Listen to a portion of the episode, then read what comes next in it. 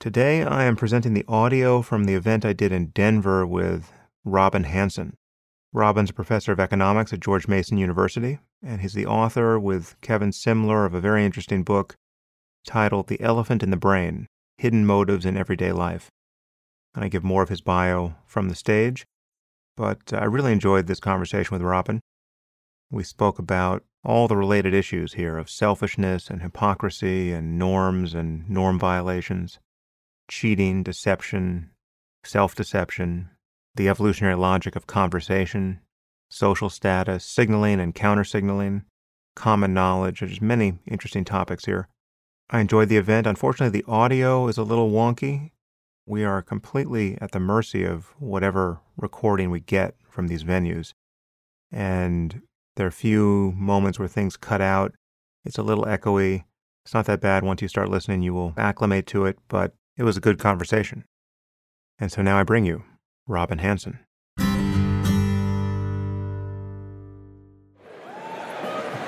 Ladies and gentlemen, please welcome Sam Harris.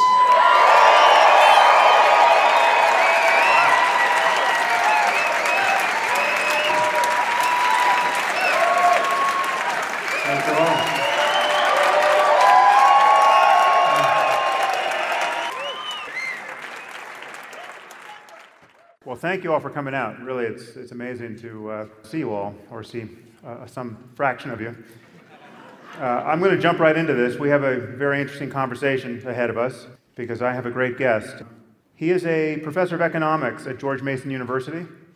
He's also a research associate with the Future of Humanity Institute, which you might know focuses on existential risk and other big topics of ethical importance. He has a PhD in social science from Caltech, a master's in physics and the philosophy of science. He did nine years of research with Lockheed and NASA, uh, studying mostly artificial intelligence and also Bayesian statistics. And he's recognized for his contributions in economics and uh, especially in, in prediction markets, but he's, he's made contributions in many other fields. And he has written a fascinating book, which unfortunately is not for sale here today, but you should all buy this book because it was really, it's amazingly accessible and he just touches so many interesting topics. That book is The Elephant in the Brain Hidden Motives in Everyday Life. Please welcome Robin Hanson. Thanks for coming. You're here.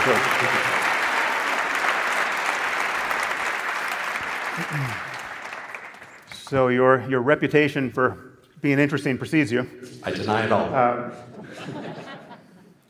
so I, I, I want to, there are many things we can talk about, and uh, as you know, but I, I want to focus on your book, and I want to move in a kind of a linear way through your book because your book is just is so rich, and I, I don't think we will do the book justice, but we will try. The book is really a kind of a sustained meditation on selfishness and hypocrisy. We have these ideas about why we do things, and then we have all of the evidence accruing for the real reasons why we do these things. And the mismatch there is, is rather harrowing to consider, and your book is just an unvarnished look at that. So I want to tour through this, but perhaps before we get to some of these specific topics, how do you view the project of your book? What, what were you up to in writing? I, I should say that you, you have a co author on the book, Kevin Simler, who's not here tonight. But uh, what were you doing writing this book? This was what I wish I would have known when I started my social science career many years ago. I started out in physics and uh, then went into computer science. And in those areas, I noticed that people were really eager for innovation. And then I seemed to see that in social science, uh, there were even bigger innovations possible. And so I moved there, and then I was puzzled to find that people were not very interested in innovations compared to the other areas. And I kept also finding other puzzles in social science, ways in which our usual theories don't make sense of what's going on. And my book, our book, is uh, an attempt to explain a lot of the major puzzles in social science and the lack of interest in innovation. And one of the conclusions is that we're just doing policy wrong, policy analysis wrong. Um, but first, we have to get into the basics here. Well, so, and there's really two levels of it. There's, there's how you, as a person, might think about these things. I mean, there's the level of personal hypocrisy and then the mismatch between what your motives actually are and what you may think they are. And then there's this the fact that institutions have this kind of structure or this, this blindness where the institutions think they're about something and they seem not to be upon analysis. An institution like medicine or, or a university or, or um, so what's the basic problem? Why is there this, this mismatch between what we think we're doing and what we're actually doing? So if you've read many psychology books, you're familiar with the idea that people are not always honest about what they're doing and why. And uh, you might find that trite and, and kind of boring by now, because of course we all know that. But so far, people haven't taken that insight to our major social institutions. And that's what we think is new and original about our book. We say that uh, not only are you not always honest about whether you like to go to the opera with your spouse or whether you enjoy playing and cleaning up after your kids, you're also not honest with yourself about why you go to school and why do you go to the doctor and why you vote uh, and why you do art. that is, these uh, deviations between what we think we're doing and our actual motives uh, infect many major social institutions, and they therefore you know, should make us reconsider the basics of what these institutions are for and, and therefore why we support them and whether we should subsidize them and how we should structure them and everything. Right. So, unlike many conversations I have here, I have a, a, a list of nouns that I just that are kind of a, a ladder through which we could we could walk. Uh, let's start with norms and and what you call meta norms. What is a norm, and what and why do we have them, and what and what does it mean to to protect them or or to fail to protect them? So animals like chimpanzees and most other social animals, they have a complicated social world and they pay attention to each other and they reward others for helping them and punish others if they hurt them. So they, they have many regular behaviors. But humans uniquely have norms in the sense that we have a rule of what you're supposed to do or not supposed to do. And if somebody else sees you breaking the norm, it's a rule that they're supposed to do something about it. They're supposed to tell other people that you've broken a norm and then try to find a way to make you stop breaking the norms. And so humans have these norms about what we're supposed to do or not supposed to do, and many of these norms are quite common around the world. We're supposed to help each other, we're supposed to not brag, not um, be violent to each other, we're supposed to make group decisions together by consensus, mm. and we're not even supposed to have uh, subgroup coalitions, uh, people who are aligned against the others. These are just common human norms, and many of these norms are expressed in terms of motives. So there's a rule that we're not supposed to hit each other on purpose. It's okay to hit accidentally, but not on purpose. And so uh, we are, because our ancestors had these norms and they were so important, their social world was their main world. Uh, we developed these big brains that we have mainly, apparently, for social reasons. We developed these big brains to deal with our social world. And we have the biggest brains of all, so our social world must have been the most complicated. Uh, but norms were a big part of this world. And so we have this part of our brain that's all the time thinking about what we're doing and trying to explain why we're following good motives. Mm-hmm. We're, and, and that's, in a sense, the conscious part of your mind. You are the conscious part of your mind, and you aren't necessarily the one in charge of your mind. There's this idea that instead of, say, being the president or the king, you're the press secretary.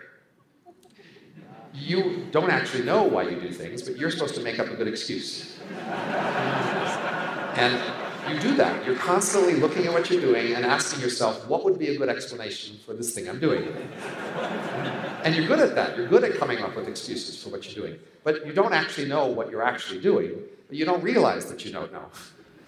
Yeah, and this is a, a, a very um, robust but not really celebrated neurological finding. And this, it, it becomes horribly elaborated in people who have what's called a split brain procedure, where as a, as a remedy for grand mal seizures, you, you can cut the corpus callosum, which connects the, the two hemispheres of the brain, and that prevents the seizure activity from moving from one hemisphere to the other.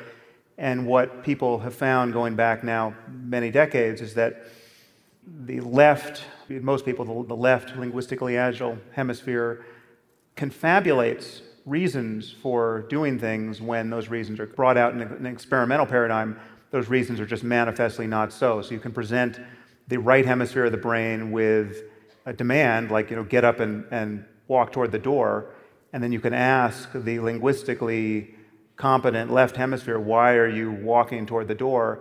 And it will confabulate a reason, like I want to get a Coke, this is a result from a classic experiment, which I think you cite in your book. Uh, these experiments were done by, by um, Roger Sperry and, and Michael Gazzaniga and Eran Zaidel.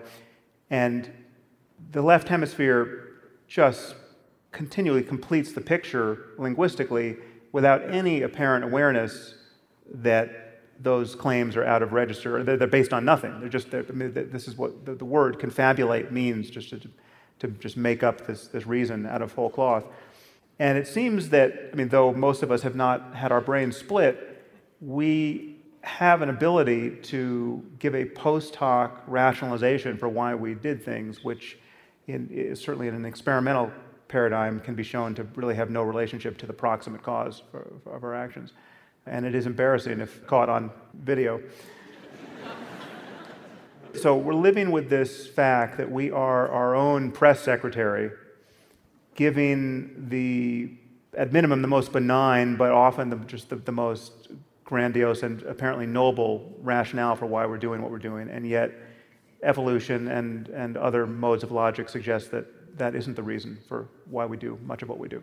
Well, since you are in the habit of just making up excuses, that means you could be wrong a lot, but doesn't mean you are wrong a lot. Maybe you are mostly right, even though you would be wrong if you didn't know. So we have to go further than just the possibility of your being wrong to decide you're wrong. Yeah. So we have to wonder, well, how sure can you be about most of your activity, uh, whether it's the real reason you have? Now, now, one thing to be clear about is almost any area of life, like going to school or going to the doctor, is big and complicated. The world's complicated, so a great many motives are relevant. And if we average over people, surely thousands of different motives are relevant for almost everything we're doing. And so what we have to be asking here is what is the main motive? What's the most dominant motive? Not what's the only motive. So, I mean, just be, as an example, if you say the dog ate my homework as an excuse, that only works because sometimes dogs eat homework. If dogs didn't exist, it wouldn't make much sense. Dragon ate my homework doesn't work. So these things that we come up with as excuses for our behavior, they only work as excuses because sometimes they're true. They have an element of truth. So we're not going to say that your usual motive isn't at all applicable.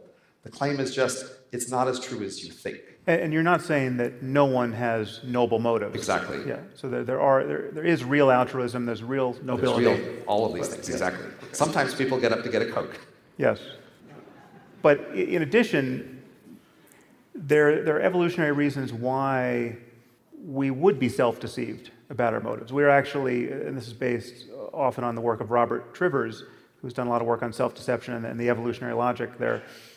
We are, we are better at deceiving others, we're better at getting away with norm violations if we, in fact, are not aware that our press secretary is not telling the truth which is to say that if we, in fact, are self deceived, we are better deceivers. So if we want to lie, it's better not to know we're lying, because then we seem sincere.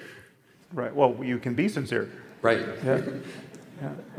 The easy way to seem sincere is to be sincere, even if you're wrong. it's a famous uh, Seinfeld episode, I believe. Uh, you're not lying if you believe it. Yeah. I believe they said. I should say that basically, uh, this, this is something you and I should probably talk about, but the jury's out as to whether or not knowing any of what we're about to talk about is good for you. So this. Sorry. There's a psychological experiment being performed on you, and you have not consented. So. Memory white pills will be available after the session. So, so how do you think about?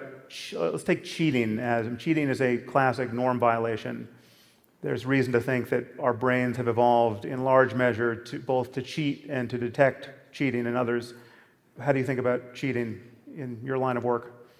Well, uh, cheating is again violating norms, and so we want to live in a community where the norms are enforced, and we also want ourselves to be exceptions to the rules. Uh, so, for example, you know, most criminals actually think crime is a bad thing, Right. Uh, they just think that their particular acts don't quite count as crimes. So uh, we, all basically would like to make exceptions for ourselves. So the question is how, and one of the ways we can do it is to not be very honest about what we're doing with ourselves. This, this may not be relevant, but it just put me in the mind of. I've never understood why no one remarks on the fact that when, when we think of like just reducing our speed limit laws, what that would do in terms of saving lives. And we could, we could save tens of thousands of lives a year. But if we, if we made cars that could not exceed the speed limit, that would guarantee that no one would exceed the speed It limit. Now, But no one would want that. No, no one, no, No one one it. who thinks that sp- we should have speed limits would want a car that it would slavishly follow the speed limit. How, how do you make it? We, we all is that just synonymous with wanting the right to cheat on the speed limit? So, I mean, are we all imagining some emergency where you have to speed past the, the speed limit? so the whole theme here is that in your head you think you want things. So in your head you think you want to enforce speed limits. With your actual actions you don't. You want to speed, and there's a contradiction there, and you don't want to look at that contradiction, so you look away. And that's the elephant in your brain. As you know, the elephant in the room is the thing we all know is there that you don't want to look at. And the elephant in your brain is this contradiction between what you say you want and what you actually do. Uh, So let's, let's actually raise this issue now, uh, whether this is this line of thinking or this analysis has a downside. So if in fact it's true that we are better fit to our social environment with a certain amount of ignorance with respect to our own motives, so that, we, that it's optimal, there's, there's, like an attractor of optimal fitness which, is, which, entails some measure of self-deception and we are in the process, you in the process of writing this book, all of us in the process of talking about it, are to some degree undeceiving ourselves about these things. Why isn't that bad for us? And is, is, that, is it worth worrying whether it's, it's bad for us? So apparently, evolution constructed you to be ignorant about why you do things. It thought, yes, it might be useful if you know why you do things, but that's to be traded off against all these other benefits of not knowing why you do things. So you were constructed not to know. If the situation you're in in the modern world is much like the situation evolution anticipated for you, that's probably better in your personal interest, not knowing. You're probably better off going on with the usual sort of ignorance that the rest of us have had and acting that way because you'll get along that way, and that's what evolution anticipated for you. Now, evolution couldn't think of everything. So you could be in an environment today which is not something evolution might have participated, or you might be in an unusual situation. For example, you might be a salesperson or a manager, uh, the sort of person for whom it's really important to understand people's motives and to be able to read them and understand what's going on. You also might be a nerd, like myself. That is, most people can just intuitively read the social world around them and do the right thing. Some of us can't, and some of us need more conscious analysis of the world to figure out what's going on. And so you may appreciate this more cynical conscious analysis, even if it has some disadvantages. But most importantly, As a self help seminar, I think that's not Yes. going to sell a lot of tickets. Not that you'd be nerds or anything, but some of us are. Uh, but I also just think if you're going to be a specialist in policy analysis, if you're going to stand up and say, I have studied education or medicine and I have thought about what changes would be better, it's more your responsibility to know what's actually going on in those worlds, even if it costs you some degree of social awkwardness to know that. Uh, I think at least social analysts and policy analysts should understand these things. Yeah, so, so let's take the, an institutional example. Like, take education. What is it that we're deceived about with respect to education? So again, just to be clear, just because you might be deceived about many things doesn't mean you are. So I need to walk you through arguments to convince you that in fact in each area your motives isn't what you think it is. Now, my colleague, uh, beloved colleague Bryan Caplan, has a book just out called The Case Against Education, and he goes through a whole book length treatment of this. Our chapter is just a summary of that, but a summary is sufficient. The summary is when you ask people, why do you go to school, if they are answering in front of a public speech or in a letter of application, say, they will tell you the usual story is to learn the material so that you can become a more useful person later. That's our standard story about school. And there are a number of puzzles in education that just don't make sense of that theory, and I'm going to offer another theory that makes more sense of it. Some of these puzzles are you don't actually learn very much at school. Most of the stuff you learn isn't very useful. Um, yet, people who uh, don't learn useful things are paid more. So, bartenders who go to college make more than bartenders who go to high school. Uh, you do make more for more years of school in terms of your wages, but the last year of high school and the last year of college is worth as much as the other three years combined. But you don't learn more in the last year of high school or college. Uh, I went to Stanford for a while for free without registering or applying, simply by walking in and sitting on classes. One of the professors gave me a letter of recommendation based on my performance. Nobody tries to stop you from doing that. Why? You can get the very best education for free if you don't want a credential. That calls into question the idea that you're there for the learning as opposed to something else. Um, so, the alternative theory is that you're there to show off and to gain a credential that shows that you are worthy of showing off. That is, you are smart, conscientious, conformist, you're willing to do the sorts of things that you, they ask you to do. You take ambiguous instructions with long deadlines, and consistently over several decades, over several years, uh, complete mildly boring assignments. Great preparation for future workplaces. uh, and by the end, you have shown that, and that's something employers value. And that's a standard, plausible explanation for education. Most of you will find that plausible unless you are an education policy expert which you will be, in case you will be offended, and search for another explanation. So, in most of these areas, most of you will nod and say, Yeah, that makes sense, unless this is your precious area. For all of us, there's something precious in our lives, something sacred, and for that, we will be more reluctant to accept one of these more cynical explanations of what's going on there. But as long as education isn't sacred for you, you'll probably nod and say, Yeah, you don't learn much in school. But so now, what is signal and what is noise there? Are, are employers wrong to value those things? Should, should people, what, what should people do differently as a result of understanding this about the status Individually, you shouldn't do different. If individually, if you want to convince an employer in our world that you have what it takes, you do need to go to school, jump through the hoops, and perform well. And in fact, you might do that better if you aren't aware that you're just doing arbitrary things to show off to an employer. That may be demotivating for you. You might be better off pretending to yourself and believing that you're learning something useful. Uh, but the point is, you are showing that you have a characteristic, not creating a characteristic. The school isn't changing you, it's distinguishing you. It's like certifying you as different. So, now what, what's the role of common knowledge in some of these situations? Uh, you should, you should define what common knowledge is. Right. It's not common knowledge what common knowledge is. So think about cheat. He asked about cheating, and think of the rule that you're not supposed to drink alcohol in public. This is a rule, and uh, there are people who are supposed to enforce this rule, the police. And you might think uh, this, of course, uh, is relatively easy to enforce. Uh, but think of the example of people putting an alcoholic beverage inside a paper bag and drinking it outside. This happens. Now, ask yourself how hard could it be for the police to know that you're drinking alcohol if you're drinking some bottle in a paper bag outdoors?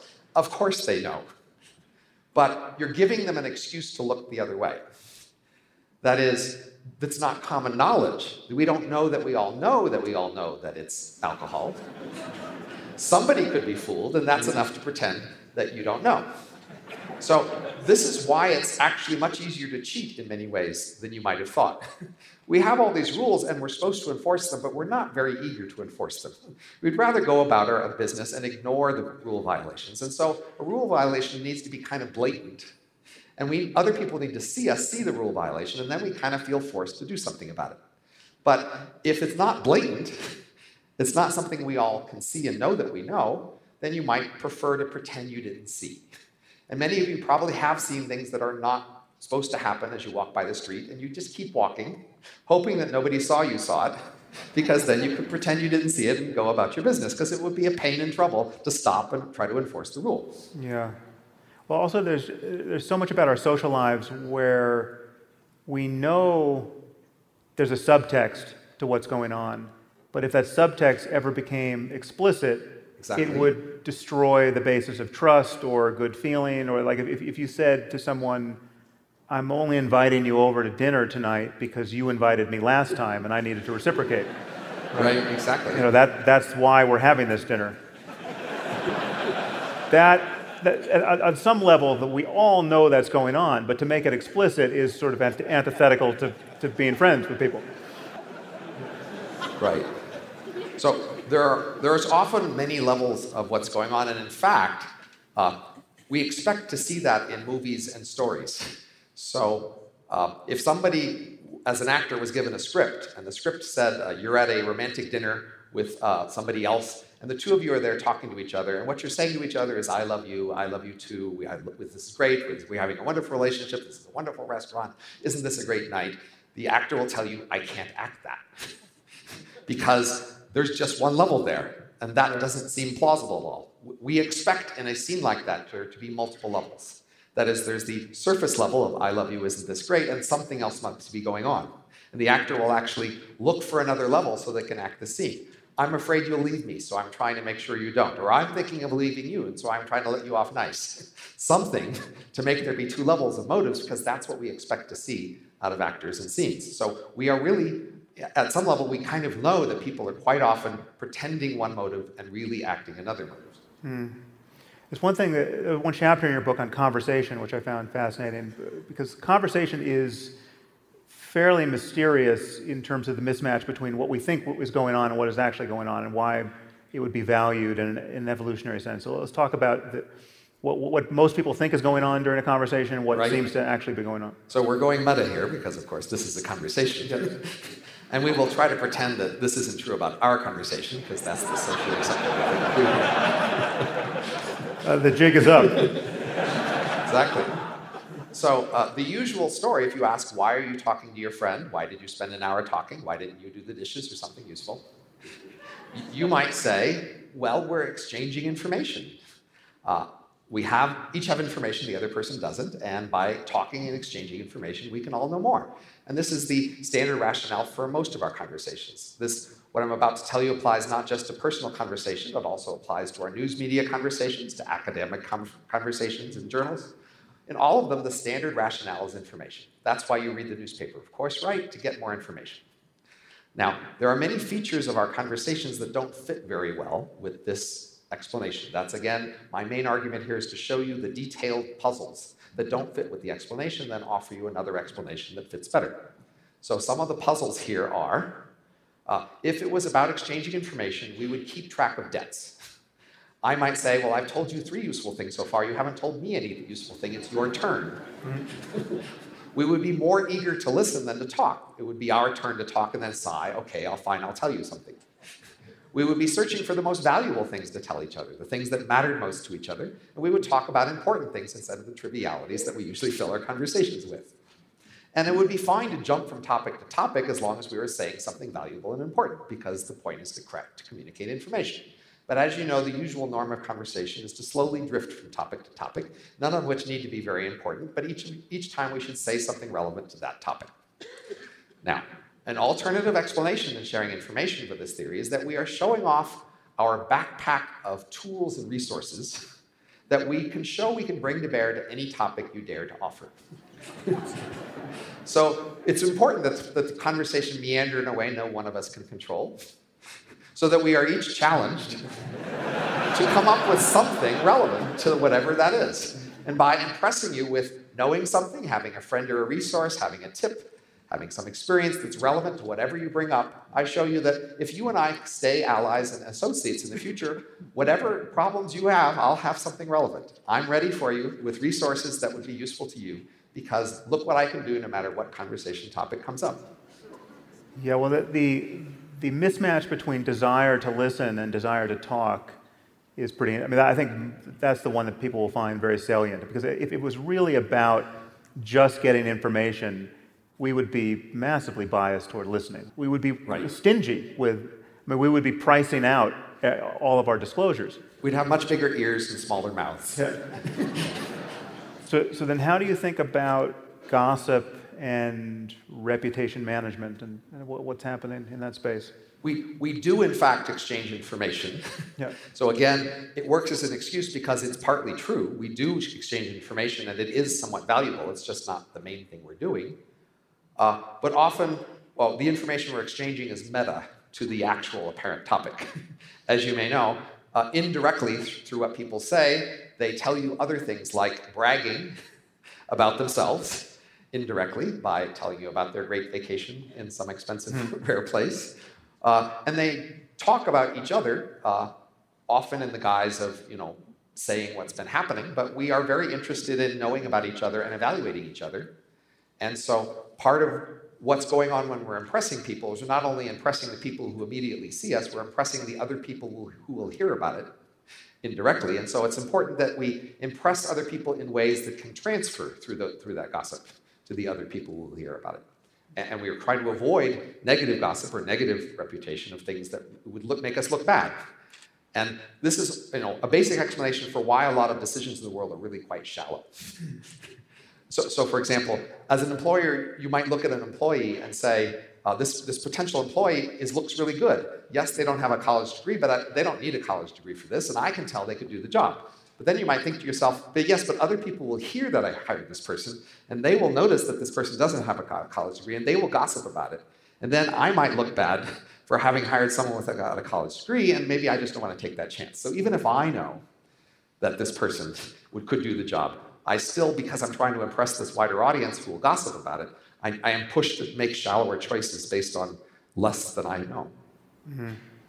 Is there anything that you do differently in this area based on having thought about this? I mean, do you, do you view gossip as a negative character trait that should be discouraged in yourself, or do you, or do you just see it as inevitable or, or socially useful as, as a way of, of correcting misaligned reputations? I understand and appreciate gossip as an important human role as a natural nerd, I'm not as inclined or interested in it personally, but that's my failing, not the world's. How, so is, is social status the, kind of the main metric that, to which all of this is, is pegged? Is that what we're concerned about as, as subtext virtually all the time? It's one of the things, but it's actually less than people might think. Um, so uh, many of if, if you're forced to admit you're showing off, often the thing you want to admit to showing off is how great you are. uh, that is how smart or conscientious or, or careful, uh, how knowledgeable. But plausibly, uh, at least half of what you're doing in showing off is showing off loyalty, not ability. Mm. And so perhaps plausibly, we, we push medicine in order to show that we care about people. We participate in politics to show that we're loyal to our side. We do a lot of things to show loyalty, and, and that is not something we're as eager to admit.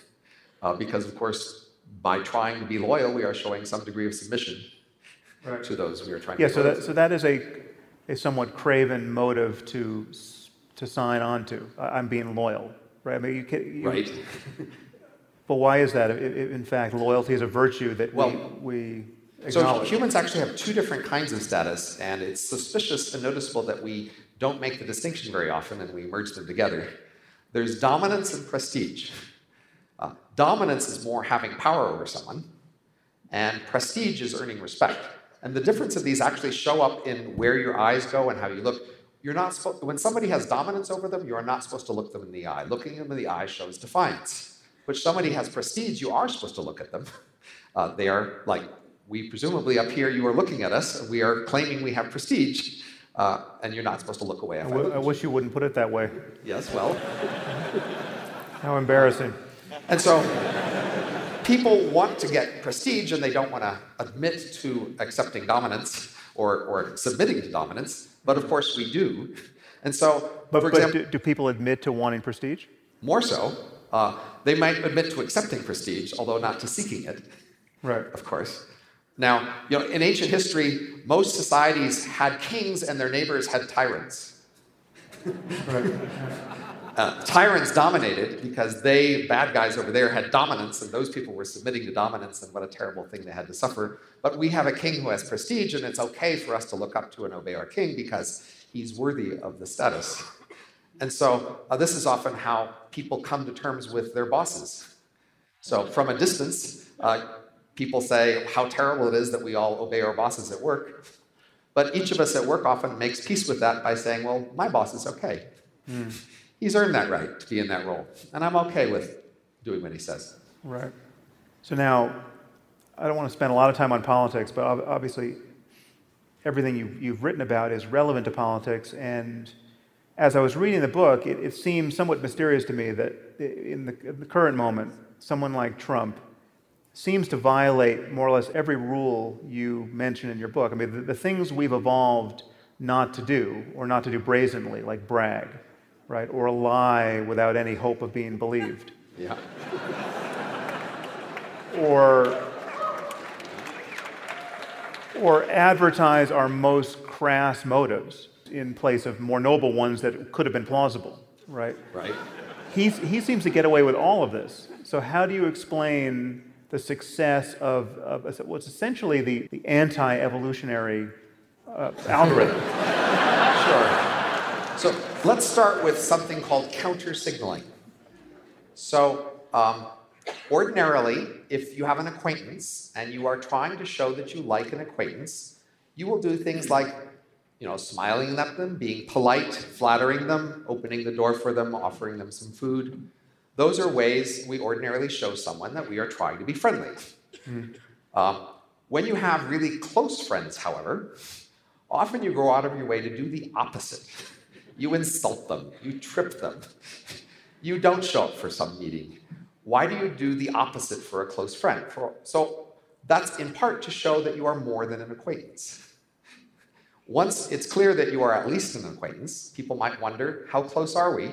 And doing the opposite can show hmm. that you are more than an acquaintance. You are the, the, a paper that uh, discussed this was called Too Cool for School. As you know, many students try to show how studious, how good they are at school by studying hard and doing well. And then some students try to show that they can ace everything without trying. and that's again counter signaling. So, so he's managed to convince half the country that he's their best friend by, by revealing all of these. But remember, politics is about loyalty signaling. Hmm. And uh, at one level, we might all want politicians who are status, high status. We might all want politicians who are articulate and tall and went to a good school and, and, and smart and say all the right polite things and have stamina, etc. And so, in general, we would all want the same thing there. But if you want to show that your side is different, and you are being especially loyal to your side, you may have to go against the norm. So as you may know, when the election of Trump, uh, there was a subset of our society who felt neglected, who felt that their voice was not being heard and that the politician establishment was not catering to them. And so Trump stood up and said, I will cater to you. And he went out of his way to show loyalty to that group by counter signaling in many ways, by doing the opposite of what an ordinary politician might do to appeal to everyone, to show I really am appealing to you, and you in particular, and I'm going out of my way to raise the cost of appealing to other people, mm. to appeal more to you, to show that I really am loyal to you.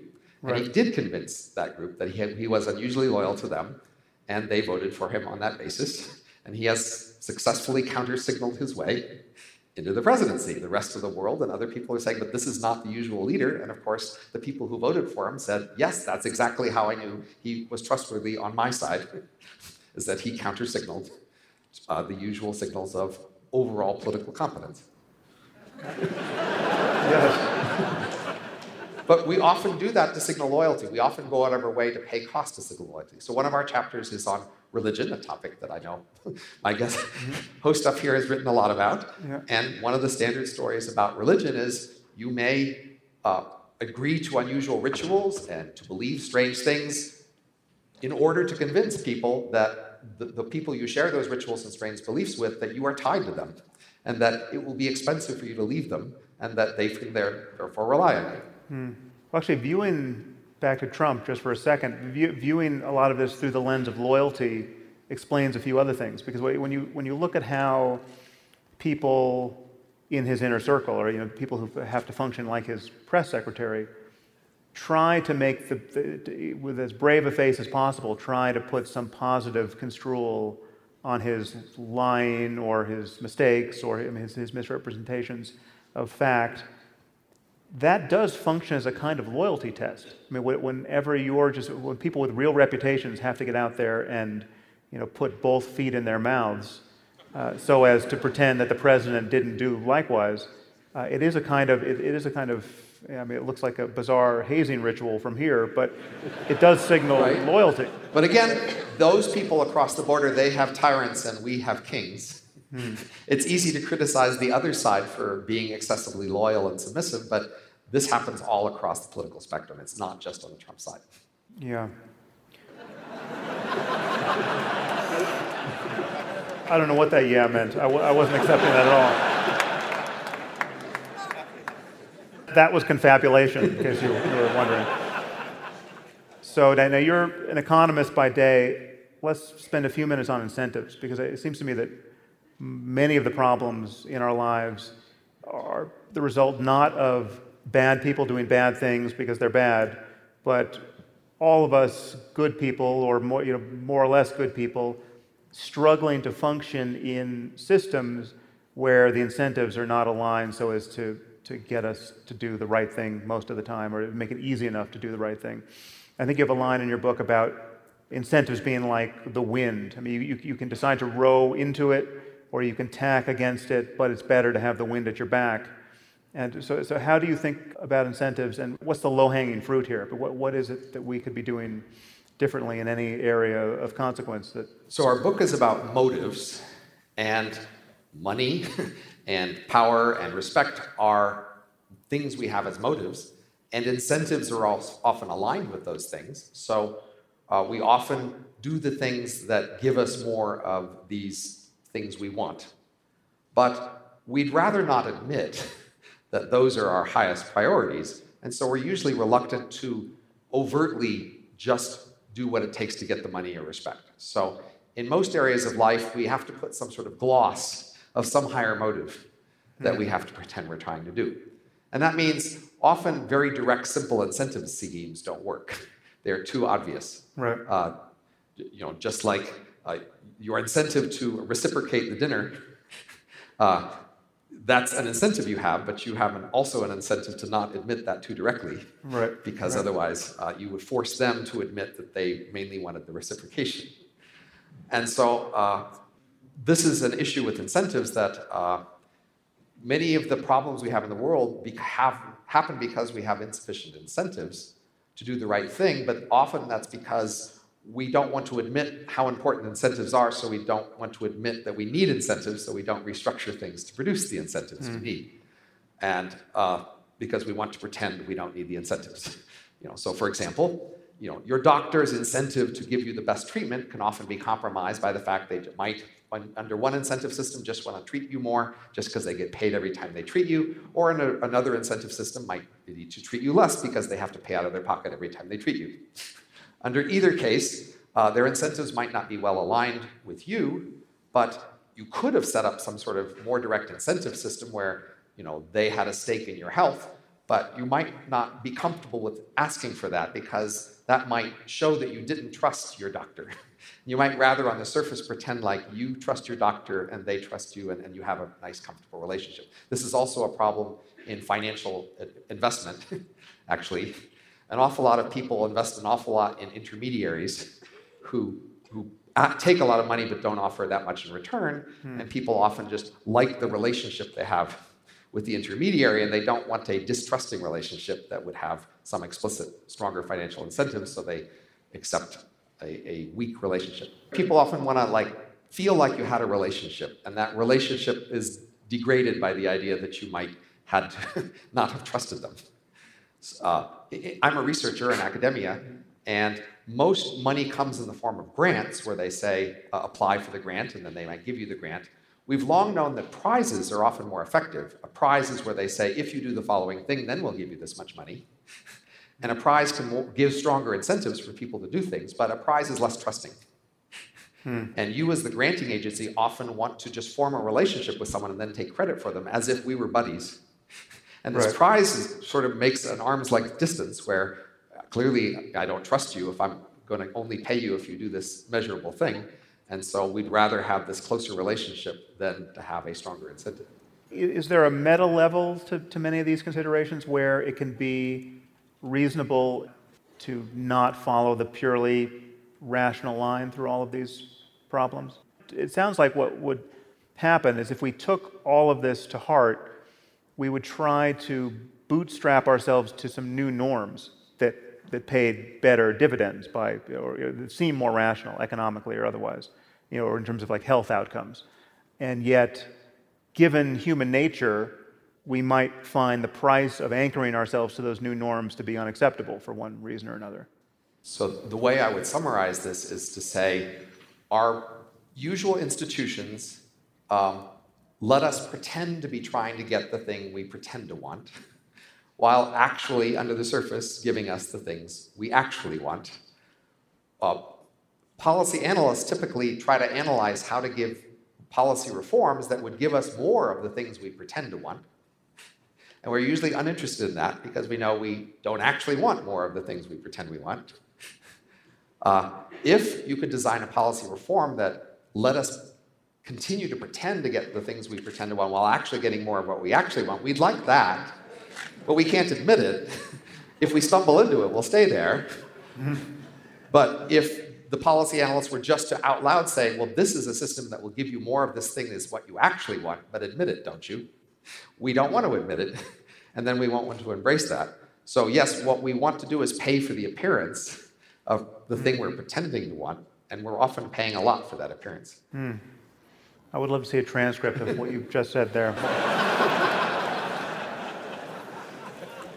so, I'm going to ask you some rapid fire kind of bonus questions here. I want to leave a lot of time for Q&A because uh, though conversation isn't about just exchanging information, you have a lot of information to exchange, and I want to get the audience involved. But uh, if you had one piece of advice for a person who wanted to succeed in your area of work, what would that be? I am an intellectual, and my measure of success would be insight. Uh, there are other measures of success. You could, you know, be, have a prestigious position. You could make a lot of money. You could get a lot of friends. Uh, but if the measure of success is insight, then uh, a number of strategies, one of which is just to look for neglected areas. So, as we talked about in conversation, there's a strong norm in ordinary conversation to follow the conversation, to talk about what everybody else is talking about. And academics do that, news media does that, and we do that in ordinary conversations in a group of people. But for intellectual contribution, if you jump right in on what everybody else is talking about, your chance of making a large impact are pretty small. You're adding a small amount to what everybody else is talking about. If you go talk about what somebody else isn't talking about, find something important but neglected, your contribution can be quite large, even if you're not especially brilliant or well tooled. Hmm. And so, one very simple heuristic, if you want to produce intellectual insight, is just to look at what other people aren't looking at that seems important. And hope that later on they'll come around to your topic and realize that you did make a contribution. But how long would you stay in that important area, waiting for people to come around? you don't have to stay. You have to stay long enough to make a contribution, and then you can go off looking for another area to make a contribution to. Okay. What, if anything, do you wish you had done differently in your 20s, 30s, or 40s? You can, you can pick the relevant decade. Well, I wandered around a bit, much like uh, Sam, uh, in that I started my PhD program at the age of 34 with two kids, age zero and two. Hmm. It's a relatively late start that was in some sense the price for continuing to switch because other areas seem to be, actually be more objectively important and have more promise. Uh, but as I said uh, before, this book that I'm uh, out with here is summarizing the thing I wish I would have known at the beginning of that social science career, which is that we are just often not honest with ourselves about our motives. So the thing I'm most known for actually is something called prediction markets, uh, betting markets on important topics. And they do work well, and they give people something they say they want, which is more accurate estimates and information on important topics. And it turns out people are usually not very interested in them, even though you can show over and over again in many ways that they work and they're cheap, etc. Uh, part of why I didn't realize that that would happen is I took people at their word for what they want. So, and, so you wish you hadn't spent so much time on prediction? Well, I wish I would have understood the constraint mm-hmm. that people are not honest about what they want and thought about that constraint when I was initially trying to design institutions. So I've you know, read many other ideas and worked on ideas for reforming politics and medical purchasing and uh, information aggregation, et cetera. And in each case, I assumed the usual story about what we're trying to do and worked out a better answer and we actually can not only work out better answers, we can show them in, not only in math, but in lab experiments and field experiments. We do actually know many ways to make the world better substantially, hmm. and the world's not interested, most of them, because we know how to make the world better according to the thing that people say they want to learn more at school, to get healthier at the hospital, to get more policy in politics. But in fact, emotionally, at people's heart, they kind of know that's not what they want. And so they're not interested. So I wish I would have known that 20 years ago. And, and this book is hopefully to somebody at a younger career, somebody can pick this up. You, you might know a 20 year old who's been saying for a while, everybody's bullshitting. This, nobody's telling the truth. Where can I find out what's really going on? I'm hoping our book can be that book. Mm. So 10 years from now, what do you think you'll regret doing too much of or too little of at this point in your life? I mean, if I knew that, I would presumably be doing something different. do, do, you actually think that's true? Isn't that just one of the problems that, that you, like you, for well, instance, you I mean, know you want to lose weight, you know how to lose weight, but you still can't get the ding dong out of your hand? would be if I'm neglecting the long run for the short run, right? Hmm. I don't know if I am, but uh, yes, if, if I am neglecting the long run, then I would regret not investing more in the long run. But I, I am prim- primarily investing in this long run effort to produce intellectual insight. And I actually think there are scale economies in that. So uh, the more fields you learn, the more mental models and, and, tools you have is to learn new fields. So you can actually learn new fields faster, yeah. more fields you have. So if, if your intellectual project is to learn many fields and then find ways to combine the insights from them together, that's something you continue to do more and better as you get older. And so I'm, I'm enjoying that wave mm. and, and not thinking I'm over it all. What negative experience, one that you would not wish to repeat, has been most valuable to you? Most valuable to me, negative experience. Or, or, or changed you for the, the better? But it's got to be negative. You wouldn't want to repeat it. Well, uh, so uh, early in my academic career, I sort of really just failed to do the simple standard thing of applying to the best colleges. I'm not sure what went wrong, but somehow my family or me somehow just did not go through the process of applying to, to good colleges far away. We just sent me to the local college, mm-hmm. which was easy for me. Okay, uh, too easy compared to my colleagues, so I had lots of free time. So perhaps I might have thought I should have gone to a more challenging college, and then people would have challenged me. But that made me who I am in the sense that with all that free time, I just started studying stuff on my own. Uh, I sort of made up my own topics and made up my own questions and, and just started going in and working on things. Um, and so actually, I was a physics undergraduate major, and the first two years of physics classes are going over all the major topics. And then the second, the last two years are going off over all the major topics again with more math. And I had all these questions that the math was not answering. and so what I did in the last two years of college was to just play with the equations, just rearrange them, try different ways. And by spending the semester rearranging the equations, I could ace the exams. Uh, but I didn't do any of the homework.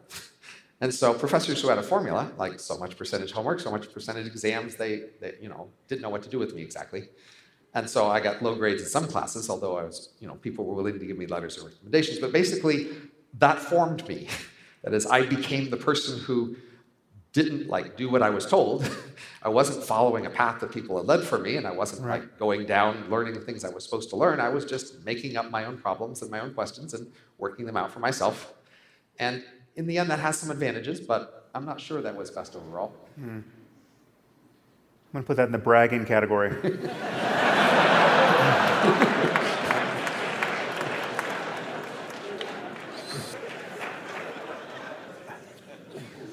what worries you most about our collective future? We are collectively ignorant compared to what we could be. We are a vast population, a vast world, a lot of smart people, very capable people. We have many great tools, and we just don't pull that together into a consensus that we can use very well. We fail to do something we could do quite easily. Uh, my work on prediction markets was one attempt to try to create an institution which would allow us to collect what we know together effectively and efficiently. And it would work if anybody was interested.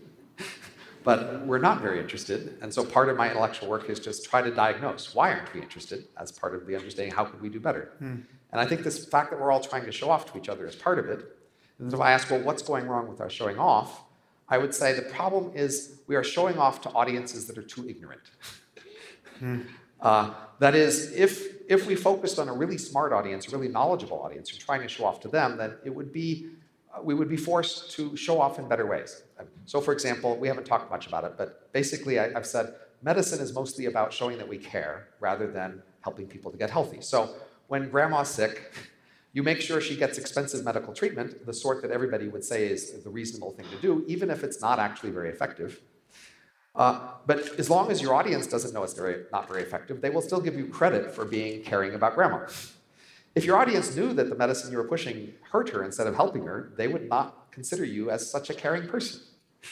So the more that our audience knows about what actually works and has what effects, the more we would all be pushed to do things that actually had good effects as, a, as part of the process of trying to show off and show that we care. Mm.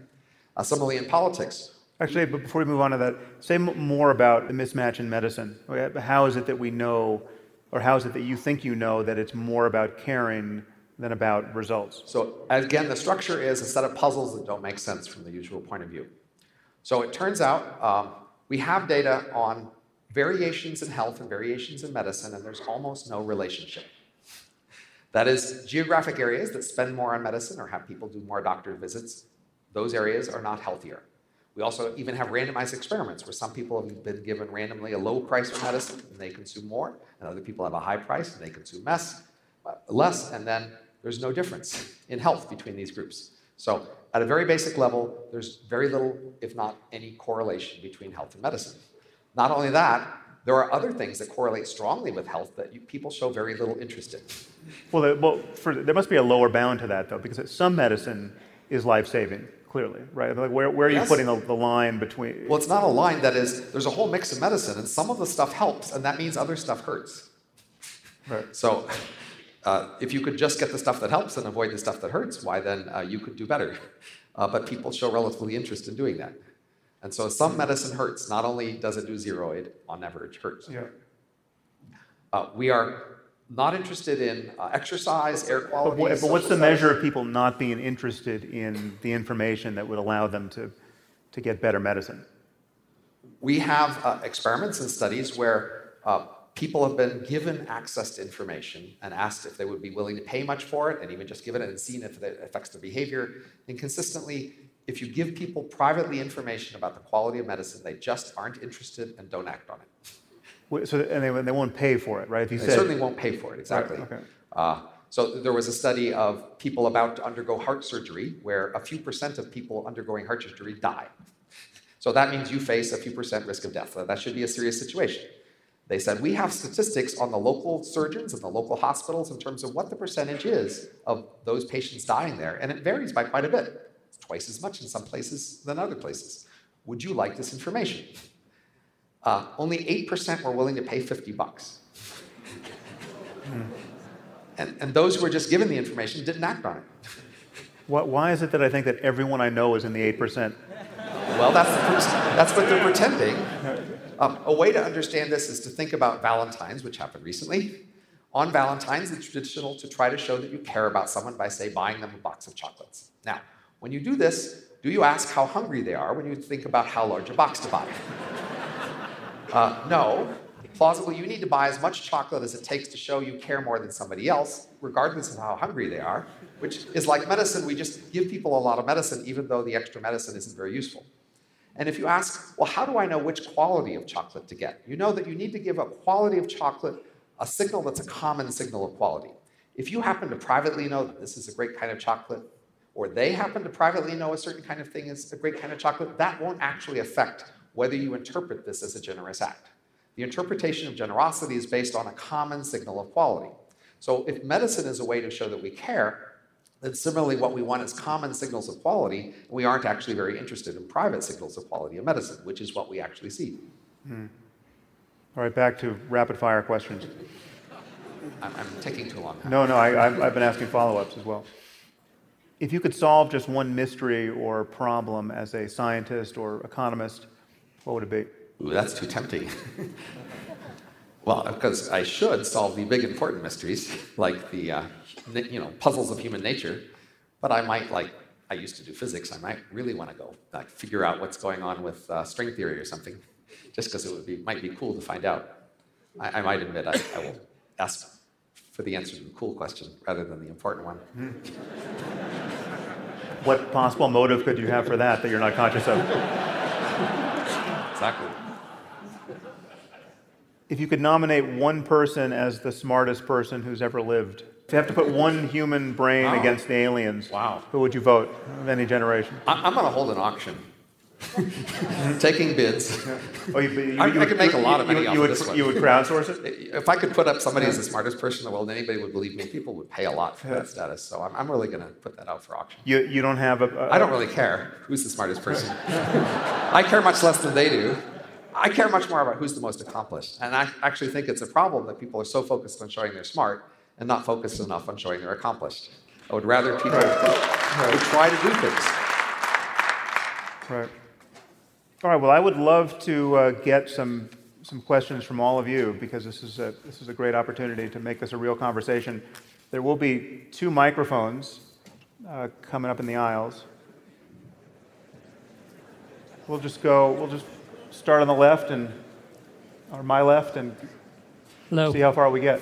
Um, yes, uh, you were talking about um, what we uh, think we want and what we actually want, and I, I've uh, trying to ask my question in uh, terms of that. But do you think, when it comes to a big issue like climate change, the, the way people mobilize, they're actually looking for something that they they think that they want, but it's not what they actually want. Like they think maybe we should go back to a time where they romanticize about the earth being perfect and virgin and not touched by people, to where um, when that's not really the point, when the point is we just need to get our carbon emissions down.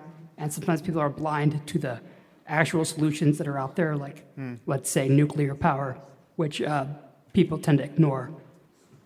we have a massive status quo bias as, that functions here, and then there's also these these topics that seem to cut across political lines, and there's you know loyalty and tribalism and, and a few of the variables we've we've invoked. Do you have a iconoclastic view of climate change that you want to express? The, the question was phrased in terms of we are pretend we are talking as if we want one outcome, but perhaps there's another outcome we really want. But the claim we make in our book is you don't want outcomes at all. You're being involved in politics not to produce outcomes, but instead to show your allies that you're with them. Because from your personal life, you have almost no personal influence on the world. You're not going to change climate change or the outcomes, but you will change how the people around you think of you. And that matters to you. So your goal is primarily to assure the people around you that you're with them, the people that, that you want to show that you're on their political side. So whatever they think is the thing that shows that you're on their side, you want to be for that, regardless of what kind of outcome that might produce. You don't even care whether it will produce an outcome. You want to show that you're with them. Well, but if they, if they were committed to outcomes that were obviously abhorrent, then presumably you wouldn't want to show that you were with them. Maybe you want to be with somebody else. Right, but so but so so at the, to, you have to be selecting across outcomes on some level. So again, we're simplifying. In almost all areas, many motives are relevant. These things only work as excuses because sometimes they're true. Right. So yes, to some degree, some people care about outcomes, but it's much less than we pretend. Uh, and that's why people seem to be inconsistent about these outcomes. They're not paying very close attention. They're not creating a very thought, well thought through integrated image of what they're trying to get. It's mostly a, a bunch of symbols that are being patched together that give the right impressions. Right, over here. Thank you both for being here, uh, for the conversation. I was going to ask you to apply your framework to uh, gun control, but I feel that your uh, previous answer would address that. Uh, so I'll go to uh, Jonathan Haidt in The Righteous Mind has a similar uh, construct uh, discussion. He has an analogy that happens to use an elephant as well. But the, the elephant is our moral intuitions, and we tend to react to our moral intuitions first and uh, post hoc rationalization. Uh, can you uh, comment on how you feel uh, moral uh, intuitions, maybe based on upbringing or our surroundings, influence us outside of just loyalty, uh, the way we're raised, how that influences our rationalizations? You referenced Haidt. I, one way I disagree with him is that he has, his main point is that our moral reasoning is very lawyerly in, this, in the sense that we, we give a, a post hoc justification for, what, for our gut intuition. You know, they'll say abortion is wrong or, or gay marriage is wrong. We feel disgust, say, and then rationalize that after the fact. And then our, our reasons, the, the, reasons that we give to others are, are just rationalizations for something that's much more intuitive.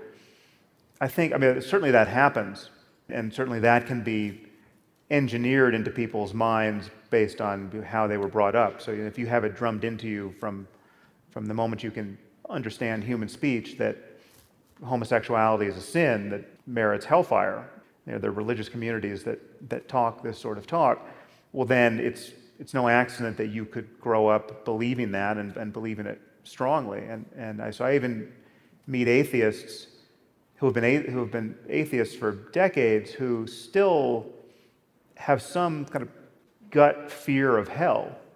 Right? They're still worried on some level. They have to keep talking themselves out of a fear of hell. This doesn't go right to a, a moral concern per se, but it's not a surprise that you could get this any construct really drummed into you early, and it could be durable. But I think the thing that Haidt seems to give not enough credit to is the, the power of rational argument to change people's views and, and to make those and to make r- really durable changes in their views so that you can be you know for capital punishment and then you can be reasoned to a new position and then be against capital punishment and have those two positions be you know stable and different and, and you understand how you got from one to the other through reasoning so. Yeah, so I, would say norms are very close to morals. Mm. Uh, and when you have a society in norms, you, you want to show your loyalty to those norms. You want to show you want to show that you believe those norms make sense and that they are logically coherent. And so if somebody can show you clearly enough that they aren't, you will and, and make that public enough, you will feel an obligation to uh, to switch to whatever closest version is coherent because you want to claim not only that you're following norms, but that they are sensible norms. Well, but, but also many of us are organized around a, the norm of being rational and coherent, right? So when you, when you yes. sh- show me that I'm being incoherent, I tend to care about that more than I care about many other things, including the sunk cost of having had a position yesterday. And in a world such as you're in, right. such, where that is a strong norm, then that yeah. strongly affects behavior. So if your world doesn't put much weight on rational argument, then uh, that may not weigh very heavily yeah. on you. Yeah. yeah.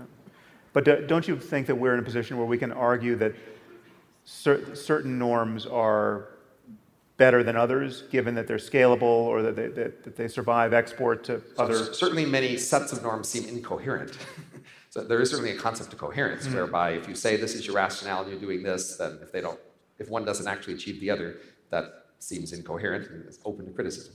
It, it, that may not uniquely determine a set of norms, but certainly there are incoherent norms that once the incoherence is explained, yeah, that looks worse. Yeah, then you're at war with yourself. Uh, good evening. As a uh, fellow social scientist, I feel like I sat through a uh, seminar without participating. So, uh, thank you for taking my question. Um, so, my first question is How do you feel like is the best way to translate academic research to actual policy? And second, one of the things one of my professors told me that really translated with me a few years ago was the most dangerous thing to democracy is not receiving fake news, but receiving fake news and believing you're actually being informed. So, if I could get your thoughts on those questions, I'd appreciate it. Um, with respect to politics and policy, people would like to believe they're mainly focused on producing better policy, but they are in fact more focused on taking positions that will impress the people around them. That happens in academia as well. So there are parts of academia that call themselves more policy focused, but in fact they have remarkably little influence on actual policy. the actual policy and the makers in the world don't actually listen that much to the policy relevant academics. So uh, the first suggestion if you want to influence actual policy, then you should go to talk to actual policymakers and get involved with them. Talking to academics who call themselves policy relevant, you may not actually have much influence at all. Hmm. What, how worried are you about the fake news phenomenon, or, or just what social media is doing oh. to us, or we're doing to ourselves with it? You should just be worried about news. I mean, you should just pause and think, how can I believe any of this stuff? a very basic, healthy intellectual attitude is to look at the large world around you and ask, what can I believe? And it's actually a hard question. Uh, we, we are supposed to just assume that we can believe professors or news media or you know, various authorities, and quite often we are just being gullible, uh, wanting to seem like good citizens, wanting to seem like responsible people, and just believing the usual things. And often it's very hard to see why you should believe it. And so, a, a, challenge for our society is to come up with mechanisms such that they are actually trustworthy, such that you do have good reasons to believe that. And that, that again, was one of the purposes of prediction markets. It is a mechanism that you could trust for good reason. And so, you might ask, well, then why do we seem to believe the news media uh, if it's not actually that trustworthy? And you might say, well, the whole point is to have a common thing to talk about. and you, you know, if you don't at least take the news at face value, you can't talk with everybody else about the news. But don't you, th- don't you think that there's, the incentives are aligned, at least to some degree, well enough in mainstream journalism? I mean, it's, To it's some degree. You know, the New York Times is in competition with the Washington Post. That competition functions like, like a fact-checking, peer review process in, in To some some sense. degree, but, but people are actually more gullible than the rec- track record justifies. So, so there's an old uh, rule of thumb, which is try to remember the last time you were personally involved in a news event. And then remember what the news coverage looked like of the event you were involved in and how did that compare to how it looked from your point of view. Typically, people notice that in those events, there's a larger difference than they expected between uh, the reality and what the coverage was like. That's roughly the difference you should expect for all the rest of the news. It's, it's, there's still a correlation. It's not zero information, but you should just realize you should also have this problem knowing whether you can believe academics, whether you can be, believe something like me on stage. You should pause and ask how you can believe any of this stuff. Uh, that's the first step to intellectual health, and dealing with fake news is, is not being so gullible. At a certain point, you have to rely on the diligence of others, otherwise nothing, I mean, you just, Right. So try to live your lives so that you don't have to rely too much on things that might not be true. Uh, one, one way is honestly just have fewer opinions on things. We're we're in a society where there's this norm that you're supposed to have an opinion on half of everything you hear, and just don't do that. Just be agnostic about things you haven't looked into. Pick your specialty, learn about a few things and know that well, and then tell other people what you don't. And, and you know, find somebody you can roughly trust on the other things, but just stop having so many opinions. I love that advice. Gentlemen, thank you for your time, not only tonight, but the ways you spent it leading up to tonight. Yeah. Uh, to both of you, what's the question that drove you into the work that you, that you began to do? And what's a, a question that makes you curious and drives your work today?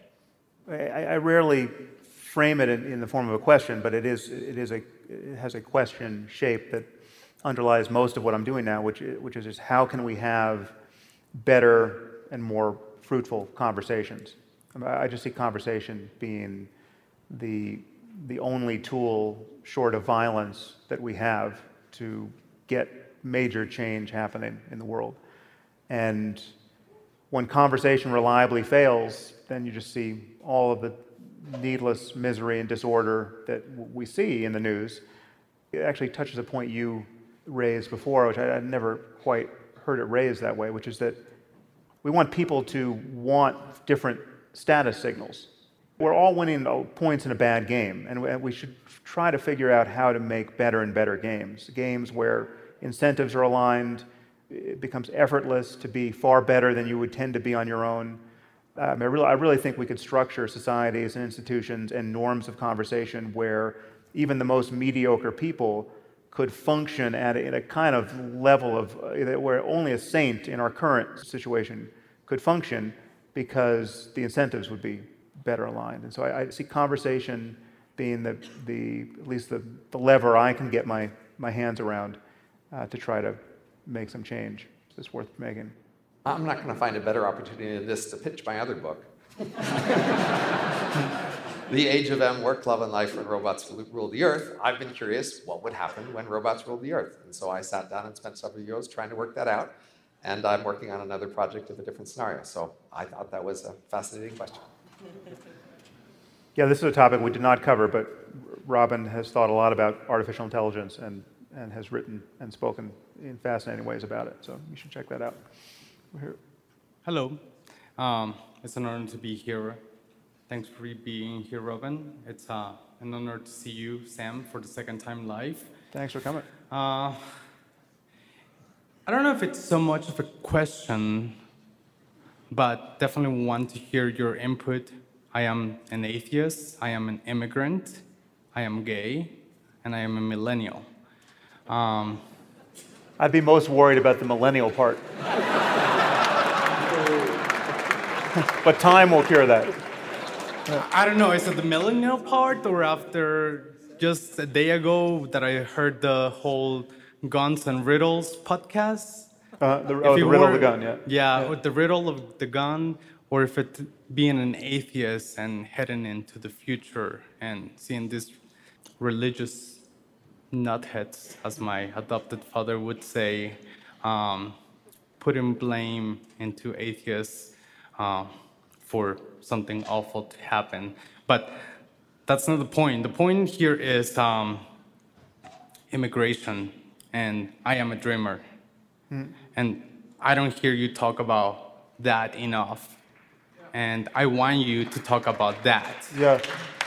because because I am an atheist and I am a dreamer, and combined with both of those and being gay and being a millennial, I feel like it affects me and it affects many people. And Right. I want you to just put something out there, mm-hmm. not Yeah. for me, but for everyone. Okay, well, I, I've spoken a little bit about immigration in the context of immigration in Europe. I mean, there's been a few podcasts on that, and I think I've said something, kind of a general view of immigration. I haven't thought a lot about immigration apart from thinking two things which may at first sound incompatible. One is, I think, obviously, the, most of the people here are here for good reasons and are functioning well in our society, doing jobs that we need done and that many people, many native born people, don't want to do. There's clearly a massive economic need for the immigration that we have and the, the immigrants that we have, legal and otherwise. And so I, I do favor something that would be called amnesty, or I mean, some, some way of grabbing 12 million people, figuring out who is law abiding, and making it okay for them to be here, giving them a legal status. I think that's one piece. The idea that you're going to deport millions of people and d- divide families, and I mean, all of that is just uh, so ethically abhorrent to me. And even if you were only selfish, it's going to impose such a massive cost on our society that it just it makes no sense any way you look at it. That's one piece. The other piece is I don't actually see a reason why we should want porous or otherwise indefensible borders. I think, I, I think there is an argument for knowing who comes into the country. Right. So we should. I mean, I don't, I don't happen to be a fan of the idea of a wall, but if you could magically make a wall, I wouldn't stop you, right? It's like, is it worth making a wall? I don't know. But it's worth having a border that you can't get in, but for the fact that the country wants you in, right? And then we would, then we could have a rational policy to decide who we want in and who we don't want in, and what the, what the process should be like, and where you have to get in line in order to get in. So I, I'm not for open borders in any sense, but I am for recognizing the ethical problem as it is now, which is we have millions of people here who belong here. I mean, they've been here for years, in many cases, de- decades even. They've had children who are citizens, you know, and, and so it's just insane to think that we're going to deport people. And so I think there's a kind of a resetting of, of the situation that would be possible with strong borders, and, and perhaps both sides of the aisle could get much of what they want if, if thought about in those terms. Do you, do you have an immigration uh, idea? I happen to personally favor more immigration, but I dislike the entire political scenario wherein, you know, you just ask random people on stage to take random political positions on whatever the hot topic of the day is because we are then failing to be experts in something. Right. I mean, I, I want to have a world where we each specialize in topics and each learn about the thing we know best, and then we tell other people about that. So if you have no particular reason to think I know especially about immigration, it's more just the general political, the general pressure to make everybody talk about the topic of the day because we all want to take sides. So I can actually tell you something original. So what I will say is the original thing I can say is there's a space of policies that people rarely consider uh, relative to just you know closed borders or open borders. There are a lot of other possibilities, and I think uh, considering that wider range of possibilities means there's there's things that are potential compromises. And the problem is people don't really want to compromise; they want to have this fight. Uh, so I have this blog post a long time ago about uh, pulling the rope sideways.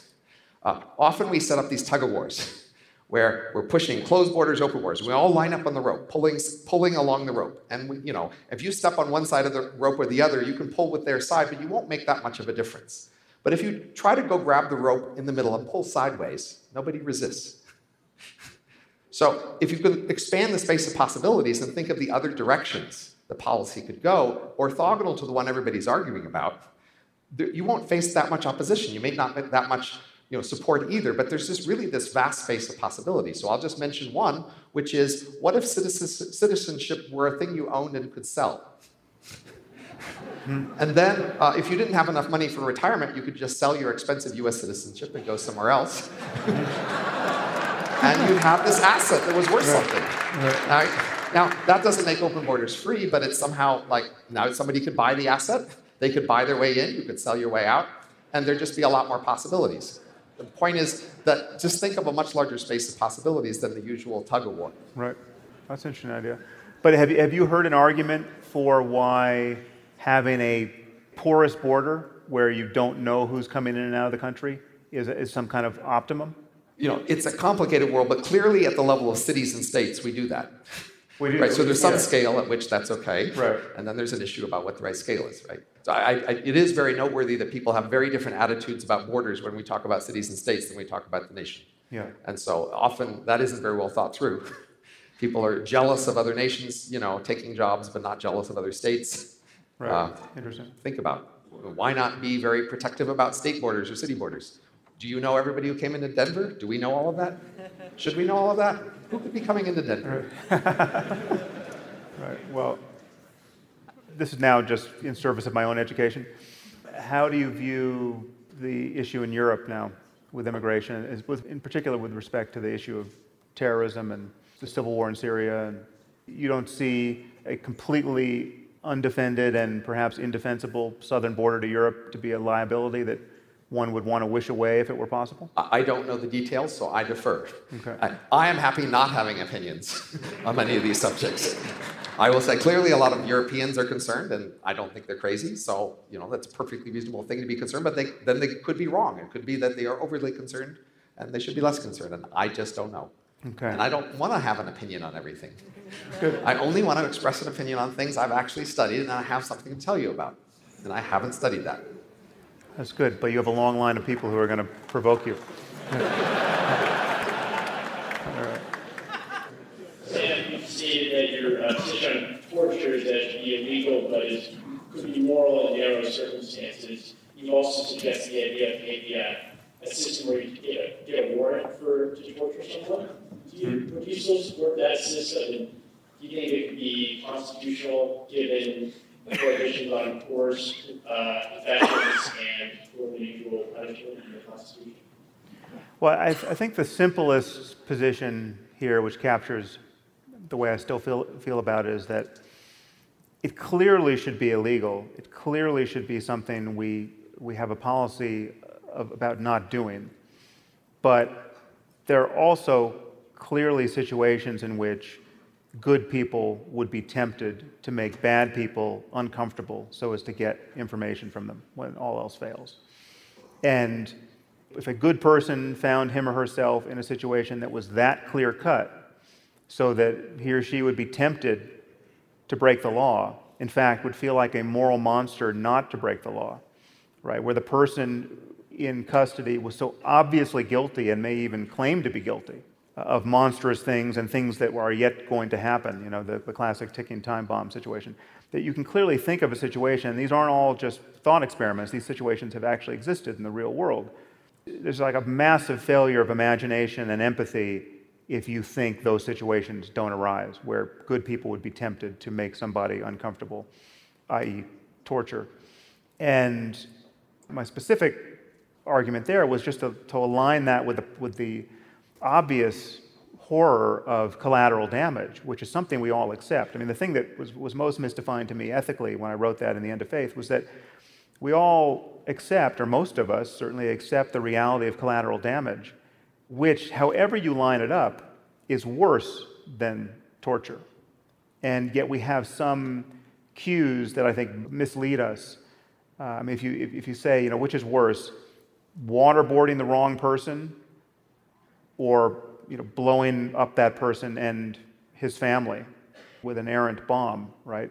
Well, clearly the errant bomb is worse, and yet the person who defends collateral damage as just a, as an unavoidable aspect of war is more or less everyone in government all the time. The person who would defend waterboarding some number of, of people, even if we knew they were guilty, let alone the wrong people, would, would have their reputation destroyed. And so it was kind of the mismatch of those two things that led me to write about that. But this is one of those topics that, there's, there's very little upside to even touching it because it's not, you know, I mean, and the punchline is I do think it should be illegal. I just think if, if you don't think there's a situation where even you would be tempted to smack someone around in order to get information out of them, you know, you're not thinking clearly enough. So, I mean, I'll just go meta on that, which is to say, uh, you know, if you have any simple rule like never torture or never lie, uh, that rule you can't be you can't defend in every case as not leading to good bad you know leading to good consequences. If you're going to be a consequentialist about working through what works out, the world's very complicated, and almost any simple rule is just going to be wrong sometimes. Yeah. So, uh, but we have these simple rules as a way of handling norms. That is, humans have norms, which is ways of enforcing rules on other people, and those rules have to be enforced in cases where you don't know very much. And so we often have very simple rules we enforce because that's enforceable. and very complicated right. rules about doing torture in this situation and not that, et cetera, are just much harder to enforce. And that's why we have simple moral rules that, in fact, in each situation aren't the optimal thing to do. So then you have to make a choice. You know, do you want to just focus on letting people do whatever it is, takes to get the best outcome and make the arguments about that, or do you want to enforce simple rules like never torture or never lie, et cetera? It, it's a hard choice. Uh, Sam, throwing your question back at you, um, what's the negative experience from your life that's had the greatest positive impact on you, and how? Hmm. I walked right into that, didn't I? Let's see if he brags. Yeah, well, I guess. yeah, yeah,